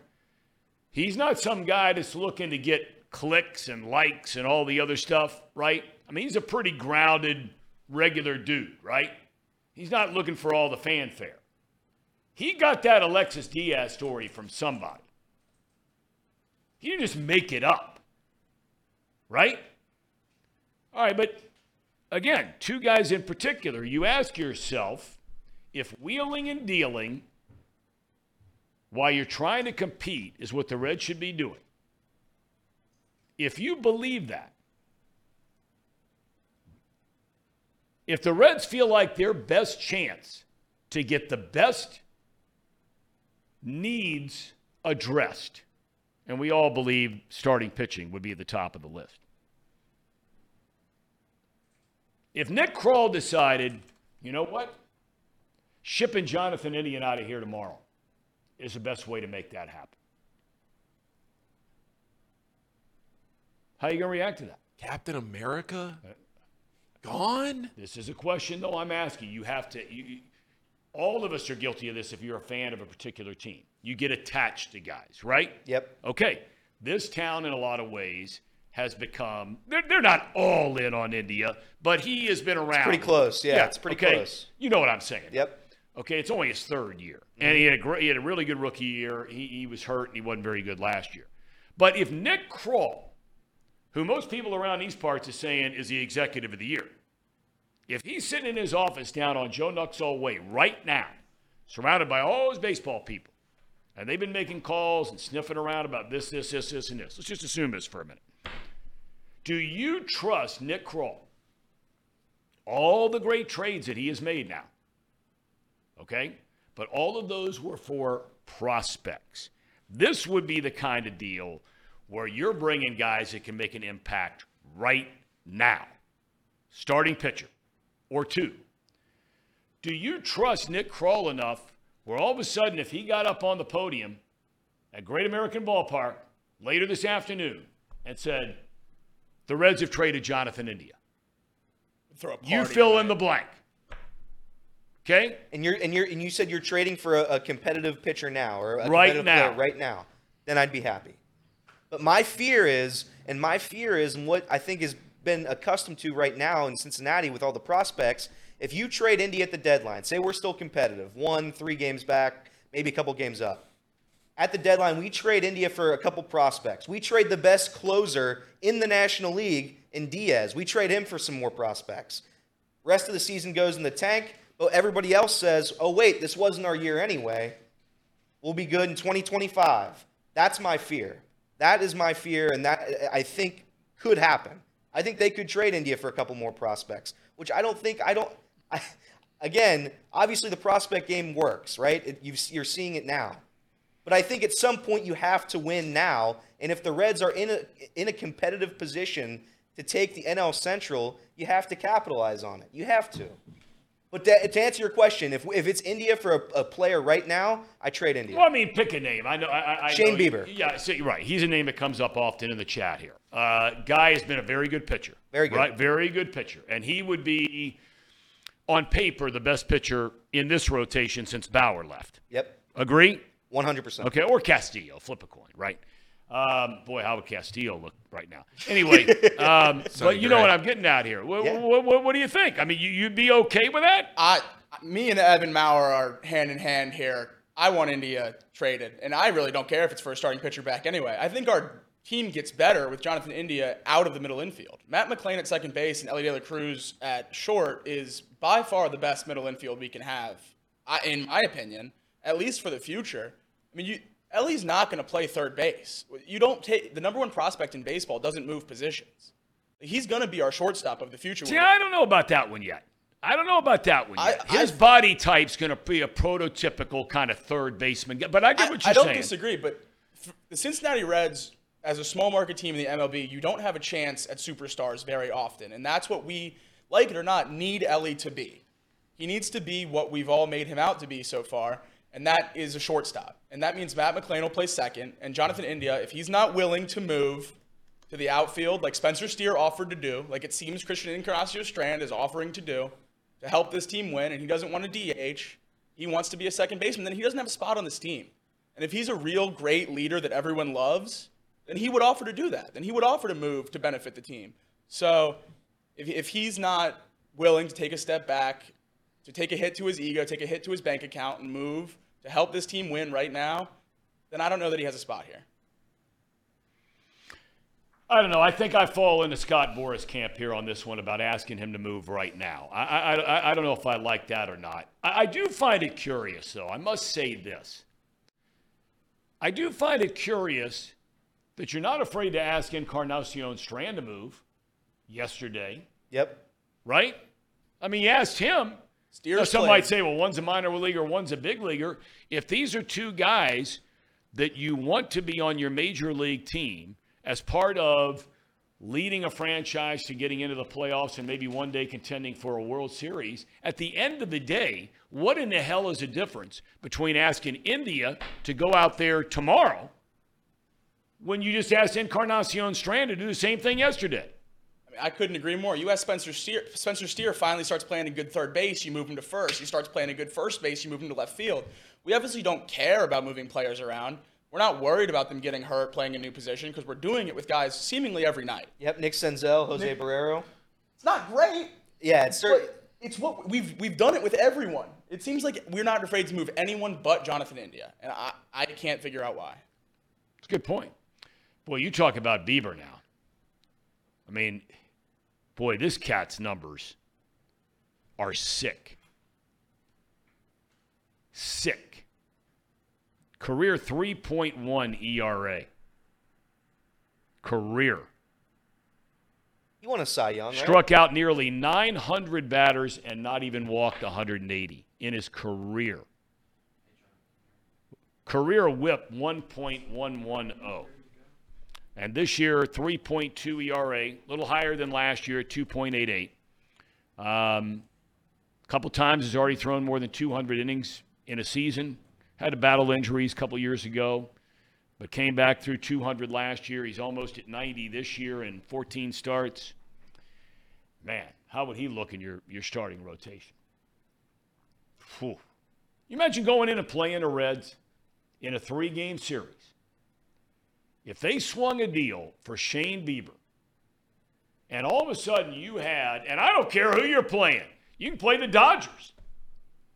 If all of a sudden in a three game series, because the Dodgers outside of Kershaw, everybody and his brother has gone down with an injury in that rotation. Everybody. If you play the Dodgers tomorrow and you run out Bieber, Greene, Abbott, how you looking? Looking pretty damn good. But how do you feel about Greene, Abbott, Williamson? Not quite the same. All right. Uh, I asked a question. He wasn't here to answer it. Now he is. Kind enough to join us. Our good friend from Cincinnati.com, the Enquirer, Charlie Goldsmith, covers everything in the town. The only thing I haven't seen him at is high school lacrosse here in Cincinnati.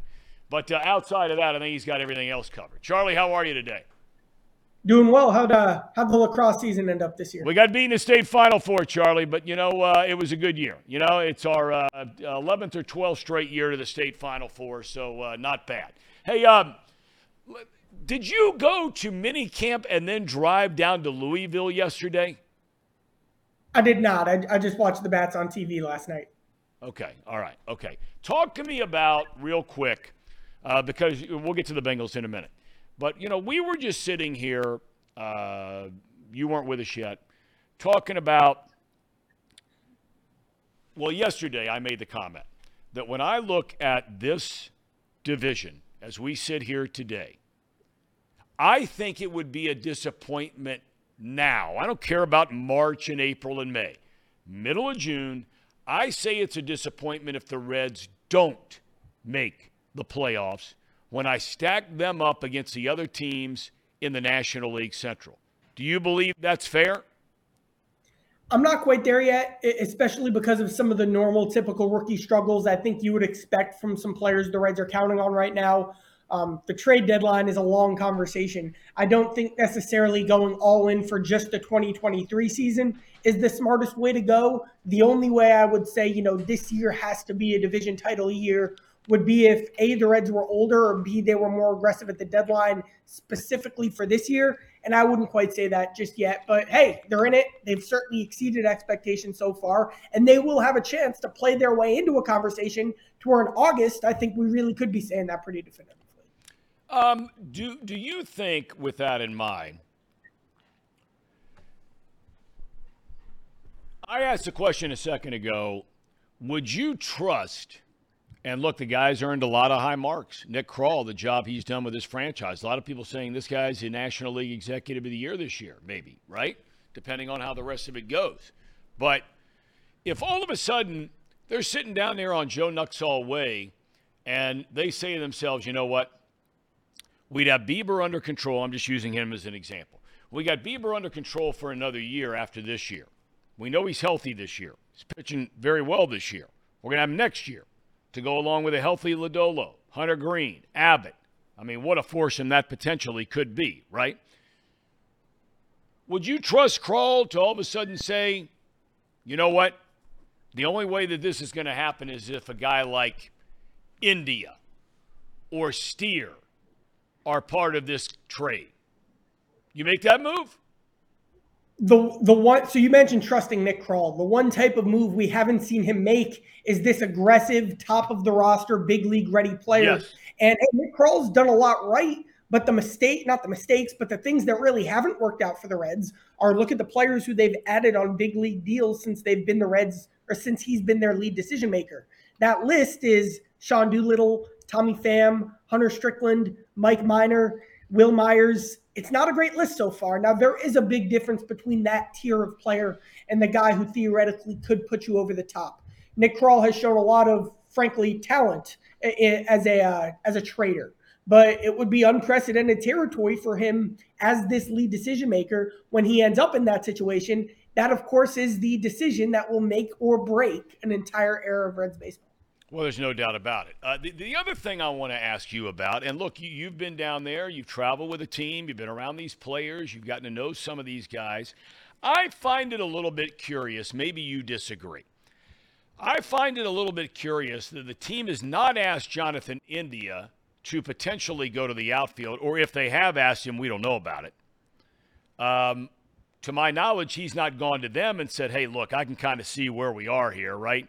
And our best defensive team is McLain at second, De La Cruz at short, however you want to stack them up. Uh, but yet they go to Encarnacion Strand, as you pointed out on Twitter yesterday, and they ask him for the first time all year long. I know you've played third. I know you've played first. I know you've DH'd, but you're going out to the outfield yesterday. Do you do you find that curious at all? I do. Uh, the Reds def- the Reds' best defensive lineup, I think, is with De La Cruz at, sec- at uh, shortstop and Matt McLain at second base. There was a time earlier this season where there was a lot of like buzz chatter around Jonathan India moving to left field, but you know even after De La Cruz has uh, been called up, the only one who hasn't moved positions is Jonathan India. Now you know you've seen this. Some players have earned that, and India, you know they call him the captain. He's the leader of this team. You can certainly make the case that he's earned it. He's been good enough. He's even made significant, noticeable in season strides defensively, specifically as a second baseman to where I think he's solid, even though he's not, you know, potentially spectacular like Matt McLain is at second base. But, you know, again, one of the big decisions they're going to have to make, maybe it's an offseason project, is moving Jonathan India to left field. But, um, you know, you know, I'll be upfront here. When I've asked him to talk about it, he's declined to talk about kind of where he stands positionally and what his preferences are. The Reds, I do get the sense, are trying to still figure this out, how these puzzle pieces of guys who are talented, but is some there is some overlap with positions they're trying to figure out how it fits together.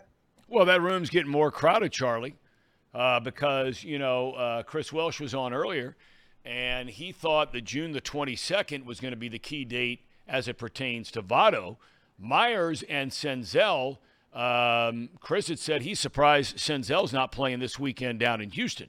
Um, but I mean, the, the room is going to get a lot more crowded, and playing time is going to start to thin out for some of the pieces. As you and I are sitting here talking today, let, let, us just assume for a second before I ask you to answer this, let's assume Votto can come up and hold his own. Maybe he's not the Joey Votto of old, but say he hits 265, right? 270, hits a couple home runs, drives in some runs, gets on base like he always does uh, against right handed pitching. But, but, but if you and I are having a conversation, and I'm going to leave the trade deadline aside, in two weeks or three weeks from now, let's say July the 15th, who's getting the most playing time where in that infield and DH? So the outfield pieces to this are fascinating too because there's just going to be a literal roster crunch.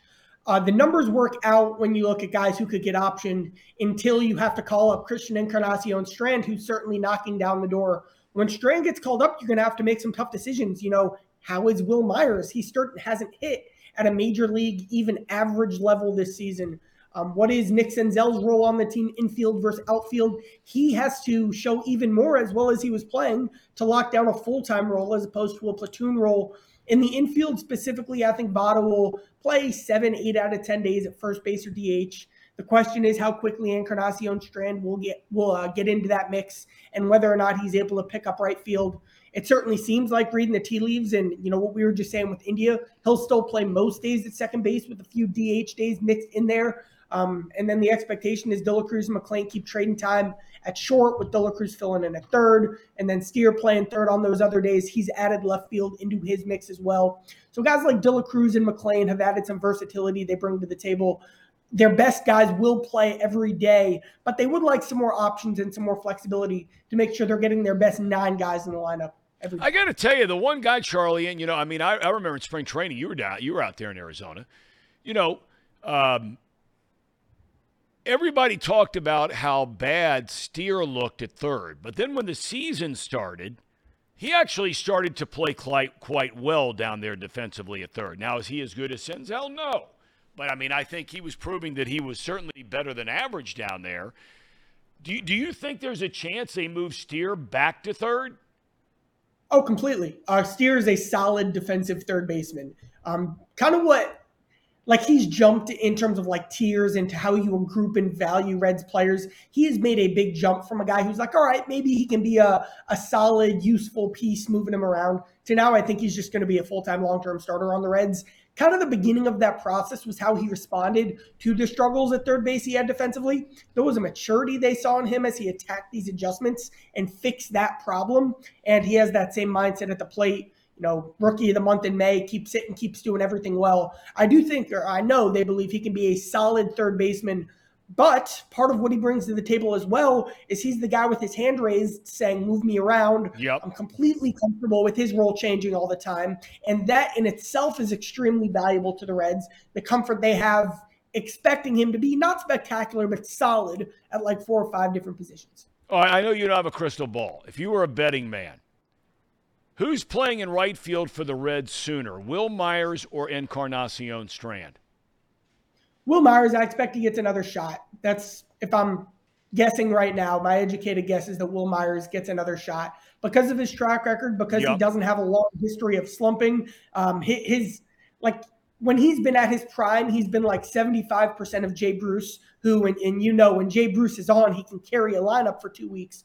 Wil Myers has been 75% of that in certain stretches. He has been searching deep in the process, 12 different adjustments. He's had a chance to reset, and I think they do want to see how he like emerges from this reset. Um, they also need to see how Strand looks at, in right field because he's not the fastest guy. He is athletic. He is a strong arm. They want to add to his versatility. I'll go with Myers, but it is an intriguing option if Strand can pick this up because of how few options the Reds have in the outfield long term. I am very interested to see how that goes.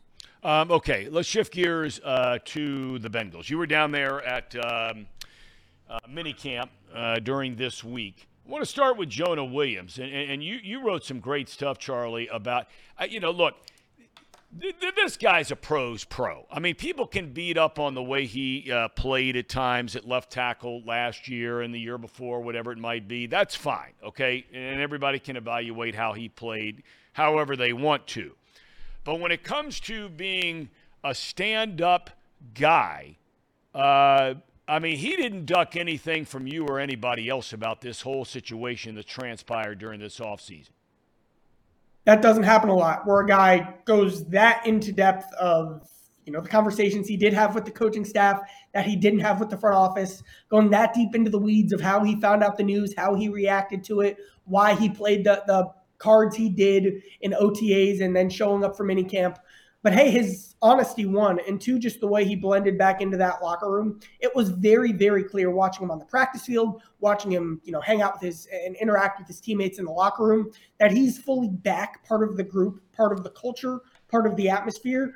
Like people forget this too. Like when the Bengals offensive line was like this flimsy, you know, who who knew what they had? It was terrible. Jonah was like the he was like the Ted Karras before Ted Karras of that group. He was the guy who was kind of bringing that group together and going above and beyond to take steps to do that. He is a culture guy, a team guy. Zac Taylor loves having him around. He was Zac Taylor's first draft pick, and they drafted him because they saw those traits and a winning mentality at Alabama. He knows he needs to be more consistent. He knows he needs to stay healthy.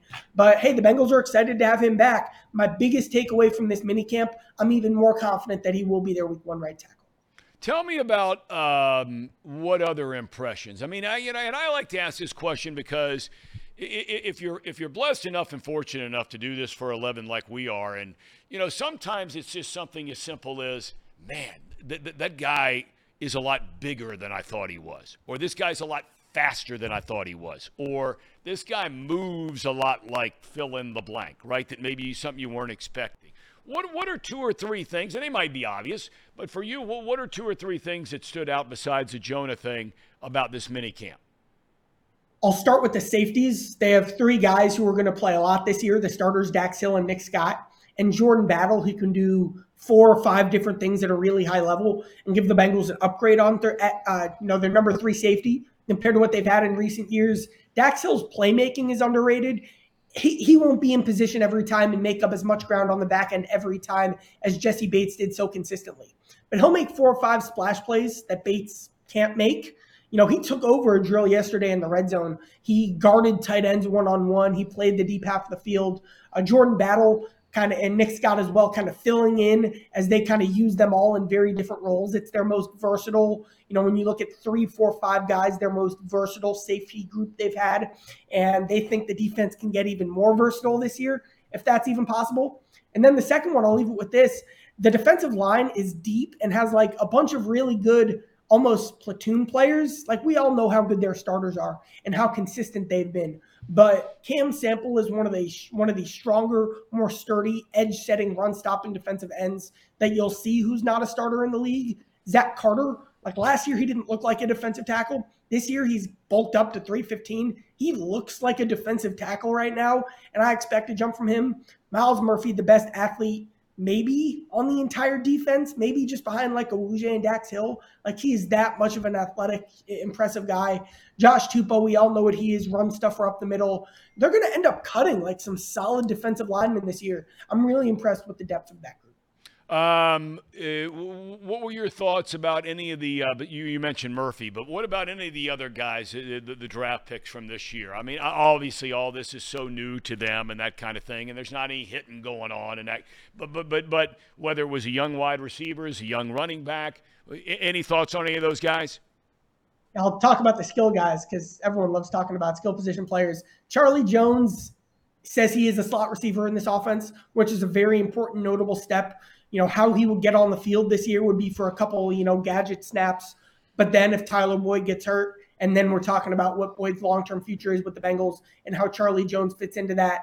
Um, where he's really impressed the coaches is like the number one thing you need if you're a slot receiver is the ability to read defenses and coverages in the moment because slot receivers freelance their routes a lot. The Bengals are very encouraged by the instincts and the IQ he's shown them there. Uh, fifth round pick, um, fifth round pick Chase Brown I almost said Sidney Jones. Fifth round pick Chase Brown, running back. When I talked to him about the adjustments in the NFL, I tried to talk to him about running the football. All he wants to talk about is pass protection and receiving. Mm. It seems like he's very focused. His mindset and the mentality is to be Samaje Perine more than it is to, you know, play the flashy early down back roll because he knows that's how he gets on the field this year. And that, you know, aggressive uh, preparation, that mindset, that mentality, that willingness to do the dirty work. Again, that's exactly what you want to be hearing for a guy who does have the strength, the athleticism to make some plays in the third down back. Last thing I want to ask you, you brought up the guy's name. I was getting ready to ask you about him here a second ago uh, in Sidney Jones because, you know, it, it, rarely do people talk about him. Look, people can like Eli Apple or despise Eli Apple. Eli Apple was a solid player for this team. I mean, a solid player. Did he make mistakes? Yeah, everybody makes mistakes. Um, and his get more highlighted because of the position in, that, that he plays. But but how does Jones look? Because I think that, and you tell me you, you may disagree. This guy could play an important role on this team this year. Well, the one unsettled question, position battle on defense. You know, the only other one being the running back rotation. The one question I still have on defense is if Awuzie isn't ready for week one, what do they do at cornerback? Sidney Jones, fast, good change direction, a little more undersized, can get beat out physical in certain matchups, kind of more of a hybrid slot outside guy. I like Allan George. Like he just looks like a physical, athletic, fluid cornerback who can guard a wide variety of guys. DJ Ivey has the most impressive physical frame. Uh, seventh round pick. He obviously has a lot of big adjustments to make. Um, struggled staying, you know, full time in Miami's uh, rotation when he was in college. He's more of a developmental guy, uh, but he certainly looks the part as a guy who, you know, if he puts it all together in training camp, might challenge for that spot on the depth chart. And I forgot to mention DJ Turner, another guy, maybe a bit more of a project because he's still getting on, uh, putting on weight. He was one of the slightest corners in this class but he was also the fastest player in this class. Mm-hmm. Elite change of directions, a huge instinct guy. Like you remember when Dax Hill played corner? That's what DJ Turner at corner reminds me of. So I expect all four of those guys to be getting uh, reps at outside corner, kind of in Awuzie's place before he's fully cleared for 11 on 11. They need to see how those guys look on the field opposite Cam Taylor Britt again, the one unsettled thing on the defense. Anyway. Okay. All right. Charlie, we can't thank you enough for your time. I know you're crazy busy, but uh, thanks for joining us today and hope you have a great weekend. Thanks, guys. All right, take it easy. That's uh, Charlie Goldsmith. Boy, he's on it. Doesn't matter what it is, he's on it. Hardest working man in Cincinnati. There's media. no doubt about it. Absolutely. I was surprised. I didn't know much about him until you guys started talking about all the things that he does, and I'm just blown away by it. Yeah. So he, he, yeah, he's a Northwestern guy, and I, I started following him a couple years ago, or whenever whenever he came to Cincinnati, he came back. But he's a Cincinnati guy anyway. He's a he's a Cincinnati. He's from the area. Um, Liberal elite. I, I didn't say that. Well, let's look him up. I should ask. I don't know where. I don't know I'd where. rather I don't ask him face to- to face. I don't know where. I don't like going school. behind guys' backs. I That's don't know why I always challenge you guys as a member of the li- liberal elite. Let me see here this real quick. Are you asking where he went to high school? Yes. Seven Hills. End of story. All right. End of story. Although that is the best school here in Cincinnati, without a doubt. It's the highest ranked school uh, academically. I as a as a transplant to the area, I, I am unfamiliar with Seven Hills. That so- is a big league school. Is it? Oh, I mean, big league. Jacob concur. I do. I do. Yeah, and, and that's hard for a St. X guy to say.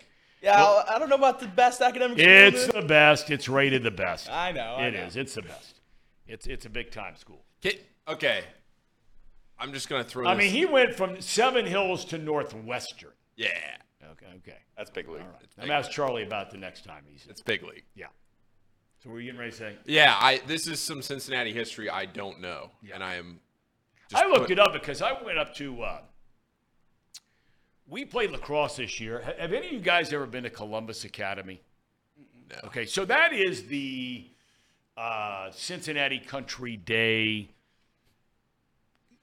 Most you would most closely associate it with Cincinnati Country Day because of the land on which it sits, right? Yeah. You know, Indian Hill is where Country Day is, right? You got the acres and acres and blah blah blah. Dude. I mean, Columbus Academy makes Cincinnati Country Day look like the hood. And Cincinnati Country Day ain't the hood. This place, we pulled in there to play lacrosse this year, and I could not believe it. So while we're in there, we got some time to kill before the game starts, and I jump on the phone and start looking at academics, rankings, private schools, public schools, state of Ohio. Um, and that's where I saw. I think uh, Seven Hills was number two. Uh, Columbus Academy was somewhere like seventh or eighth. But just the beauty of that school is is uh, phenomenal. Okay. Um, No, no, no. I was I was gonna ask a question. oh, go ahead. Forgive me. What are the Seven Hills of Cincinnati? Like, why is it why is it called Seven Hills? Because there are seven hills here in Cincinnati. Yeah, I'm, I'm asking. I got. do we do we know them? I mean, this is Cincinnati. Yeah, you have. Yeah, yeah, you- Mount Adams. There's Yeah, that's one. That's one. Mount Yeah. Lookout. Mount Lookout is that two? That's two. Is Mount Healthy one? No, Mount Lookout is not one of them. Damn. Nope. Oh. Mount Adams, yes. Mount Healthy is that one? Well, wait. So in, in December 2008, the Enquirer listed these seven Mount Adams, Mount Auburn, Walnut Hills, Fairmount, Fairview Heights, Clifton Heights, and Price Hill. And then the library at the University of Cincinnati has this list Mount Adams, Mount Airy, Mount Echo, Mount Healthy, Mount Lookout, Mount Storm, and Mount Washington. I'll rock with all the mounts. I think that sounds. I, way I feel like. Although going- here in the Enquirer, um, uh, the marketing tactic devised by the city, this is according to Cincinnati.com, in the early 1880s listed the Seven Hills as Mount Adams, Walnut Hills, no mountain that word, Mount Auburn, Vine Street Hill, College Hill, Fairmount, and Mount Harrison, which, as you point out, is known as Price Hill. Are those the ones you just gave? Uh, that's. I'm trying to see. Okay, here we go now. up. By by the 1900s, the seven-point list had somehow evolved into Clifton Heights, Mount Lookout, and Mount Echo. Where's Mount Echo? I have no idea. What is Mount Echo? From there, you have Mount Airy, Mount Echo, Mount Healthy has been in this mix, Mount Lookout, Mount Storm. Where's Mount Storm? And Mount Washington. I know where Mount Washington is. All right, so Mount Echo Park is in Price Hill. Yeah. Well, why didn't you chime in on it? Well, you I know, didn't- you been well, I- dodging well- that place in shotgun, or I mean, what? No, I I, I I I I knew the park. I didn't know. I should have I should have connected the the dots on that one. I'm familiar with the park, Mount Echo Park, right by Elder. Yeah. Well, yeah, I just you know, you go back in history with Rome. I just didn't know if that was that connection or what the what the whole deal was with the Seven Hills. But that that is something that I I had heard of the high school, didn't know much about the high school, but I just didn't know what the Seven Hills were. Yeah. So it seems like we're in a little bit of a debate. What are the Seven Hills? It's it seems ambiguous. Seems like something that if you're going to name a high school after, you're going to know exactly what they are. I kind of feel like no one knows, and everyone just walks around and says, "Oh yeah, Seven Hills in Cincinnati." That's what I'm. Okay, I'm. I'm And glad. th- I'm glad I'm not that far You're off base there. And we're fine with that. Okay. All right. You're right. Because there right. are Seven Hills in Cincinnati. It's just you know you can pick them. Hmm. Indian Hill. Richard. In the name. You know, those were all the big leaguers live, right? Is Indian Hill liberal elites? Mm. Oh, without a doubt. Okay. With and I have some very close friends that would fall into that category. Yeah. Okay. Yeah. so by liberal elites, you just basically you- mean the rich. Can you just be a yeah. No, there are more. You there- are there's a lot of criteria. It doesn't mean you have to meet every single one of them, right? But there are certain boxes you can check.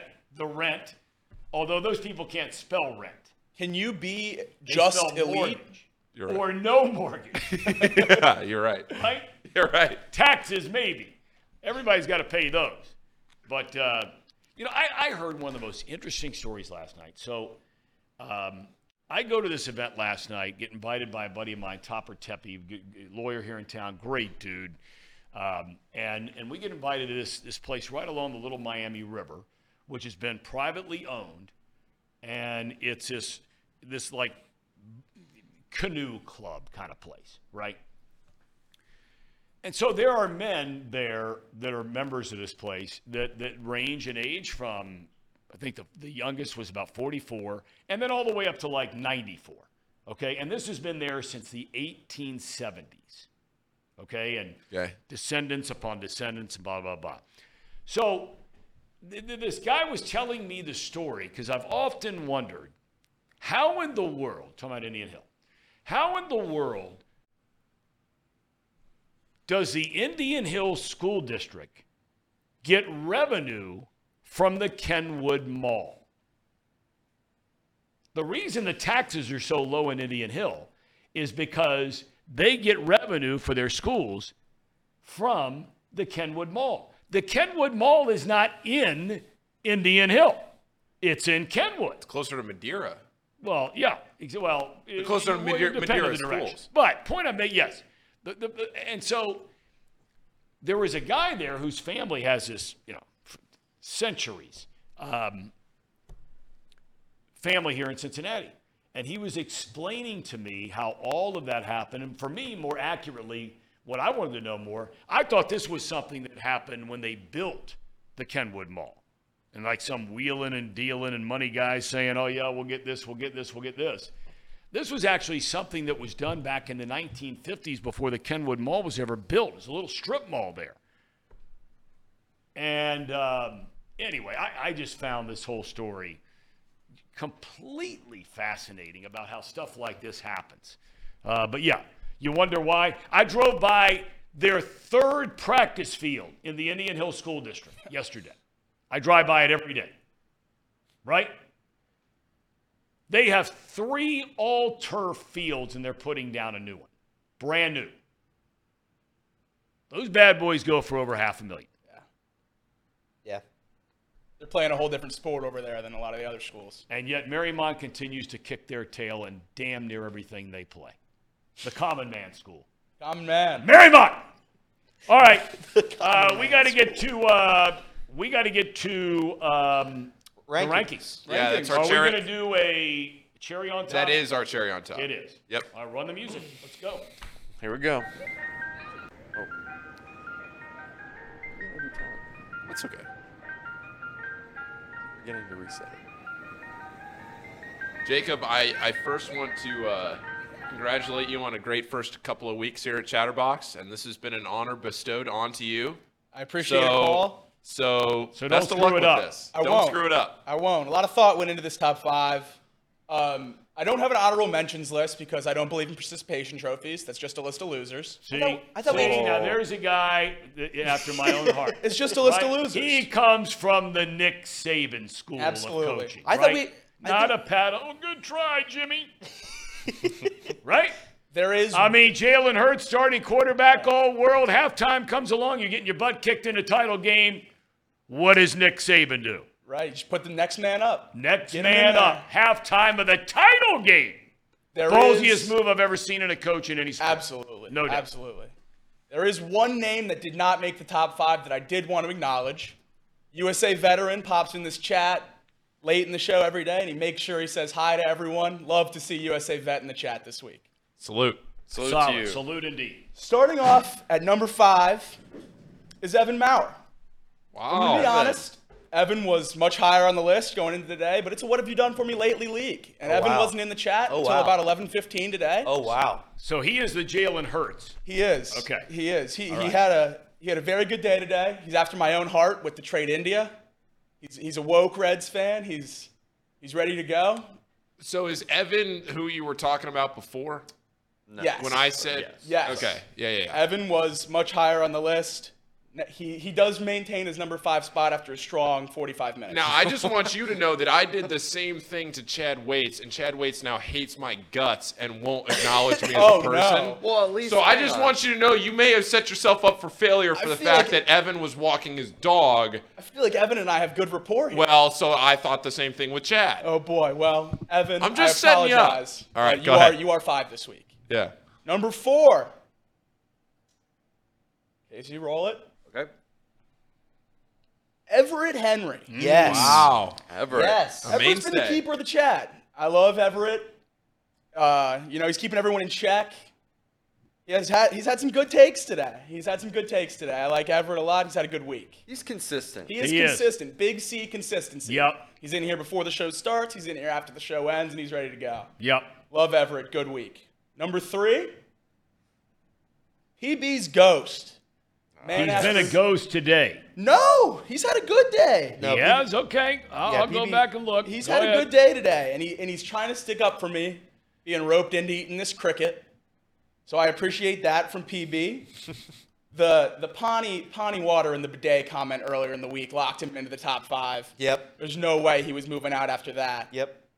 Uh, PB PB had a great week. I I love PB. He's sticking up for me. Number two. This is supposed to be devoid of emotion. Go ahead. Number Drew. two is Drew Garrison. This is a good ranking. Drew Garrison, Super Chat King. The uh, Five dollar super chat from OJ's '94 Bronco. Woke rankings, clown face. Uh, I couldn't. I couldn't help but put OJ up in in front of Drew, but there we go. o- OJ is in my stink list this week. OJ and BB are on a list of their own. They're there too. They had no chance. Drew Garrison almost came out of the rankings completely after his no blue cheese take. I'm a big blue cheese guy. That's so right. You can drop there. That was a bad take, but Drew had a great week. And he's already locked himself into the Reds game on July 17th, so excited to see him there. He's Cool. definitely the top uh, donator. Oh, for too, sure. No for question. But number one is a man who he's been fighting, and he finally got his Sonic lunch yesterday. Wow. Wow. He's not even in the chat. He's not he in the had to chat. go back He to work, left. but He- what a week for Mouse Cop. He's on top. what made it a good week for Mouse Cop? He has been clamoring every single boxed lunch that I've been here for. He has been clamoring for Sonic. And we get Sonic yesterday. He does his little victory lap on Twitter. He's victory lapping in the chat today. I just wanted to put a bow on top of an amazing week for Mouse Cop. Yeah, it, this was really Mouse Cop's crown jewel that for the first time we spun Sonic and it actually we went there and, and honored the wheel. I mean, he might he might lead now and number one vote. That's think I think, think that's his might. third one. Mouse Cop earned it this week. Two significant omissions this week in my mind. Uh, AJ Worse, I thought had a great week, and uh, Sirboy Wonder not there. I thought we expanded these rankings. I thought we went to eight too, but this is Jacob, so Okay. I couldn't Right. argue. Anybody who whoever draws the Yep. you know the assignment, they do it how they want to do it. You can just pick one, and that's it. That's the way you want to do it. Spirit Cat, I thought had a decent week too. Spirit Cat did Now, have a good here's the week. thing So- about Ronnie Smith. Ronnie Smith is coming back to Cincinnati soon. Maybe this weekend. Moving back. I think he's just visiting. Oh, okay. I don't know. Busy. Oh, I thought he was. He's moving. from your okay, town. All right. Okay. Arizona. He's from Yeah, I know, Arizona. I know. Yeah. Well, he, he, he, it might behoove him to come back here for the summer. It's true. Yeah. You know what I love about Ronnie Smith? Ronnie Smith does not care one iota about what everybody else is talking about in the chat. And he hates he hates when we talk about anything that is not sports. Ronnie Smith is the backbone of the chat. Because what he does is he keeps everybody on task. He just comes in here, he talks about sports, he hates when we don't talk about sports. And no matter what's going on in the chat, he is just powering through with whatever he wants to talk about. He is saying right now, he says, I'm from Cincinnati, bro, not Arizona. Oh, That's what he just said. He keeps saying he was coming back home. Oh, maybe he's originally from Cincinnati, Cincinnati, he lives living in out there now. Okay. Maybe I don't know. He keeps saying he's coming back home. Maybe I'm misunderstanding what he's saying. Okay. Um, I would also like to just point out some of the new guys in the chat as of late, like Video Super Fun Times, Happy, uh, Chi Town, Real Estate. The chat had a You know, phenomenal we- we- week as yeah, a we've whole. had Tim Yeah, Hennessy. Some of these guys that we haven't really seen on our show E a whole Train lot. 513, Elliot. I I also want to acknowledge whoever I ran into at the uh, Forest Park Kroger this week that came up in the self checkout line and said, "I love the show," and then kept walking. Did not break stride. Gave me a fist bump. Said, Gotta love that. said I love the show, Paul. I love the show, and kept on walking. If that was you, speak up. Tom, I don't know who that was. I don't know if that's a chat member or who that was, but whoever it was, I appreciate you. We love you. We, uh, thanks for watching the show. Sure it wasn't Sir Boy passing through on his technology It could- it could have been. work. I know Sir Boy Wonder. It was not. It was not Sir Boy Wonder. Tom, this is a true story. My dad ran into you. You were walking somewhere. You were just walking by each other, and my dad had a baseball, and he asked you to sign it on the spot. And you si- I still have your signature on a baseball in my house right now. You just signed a baseball, passing my dad. Well, of course I would.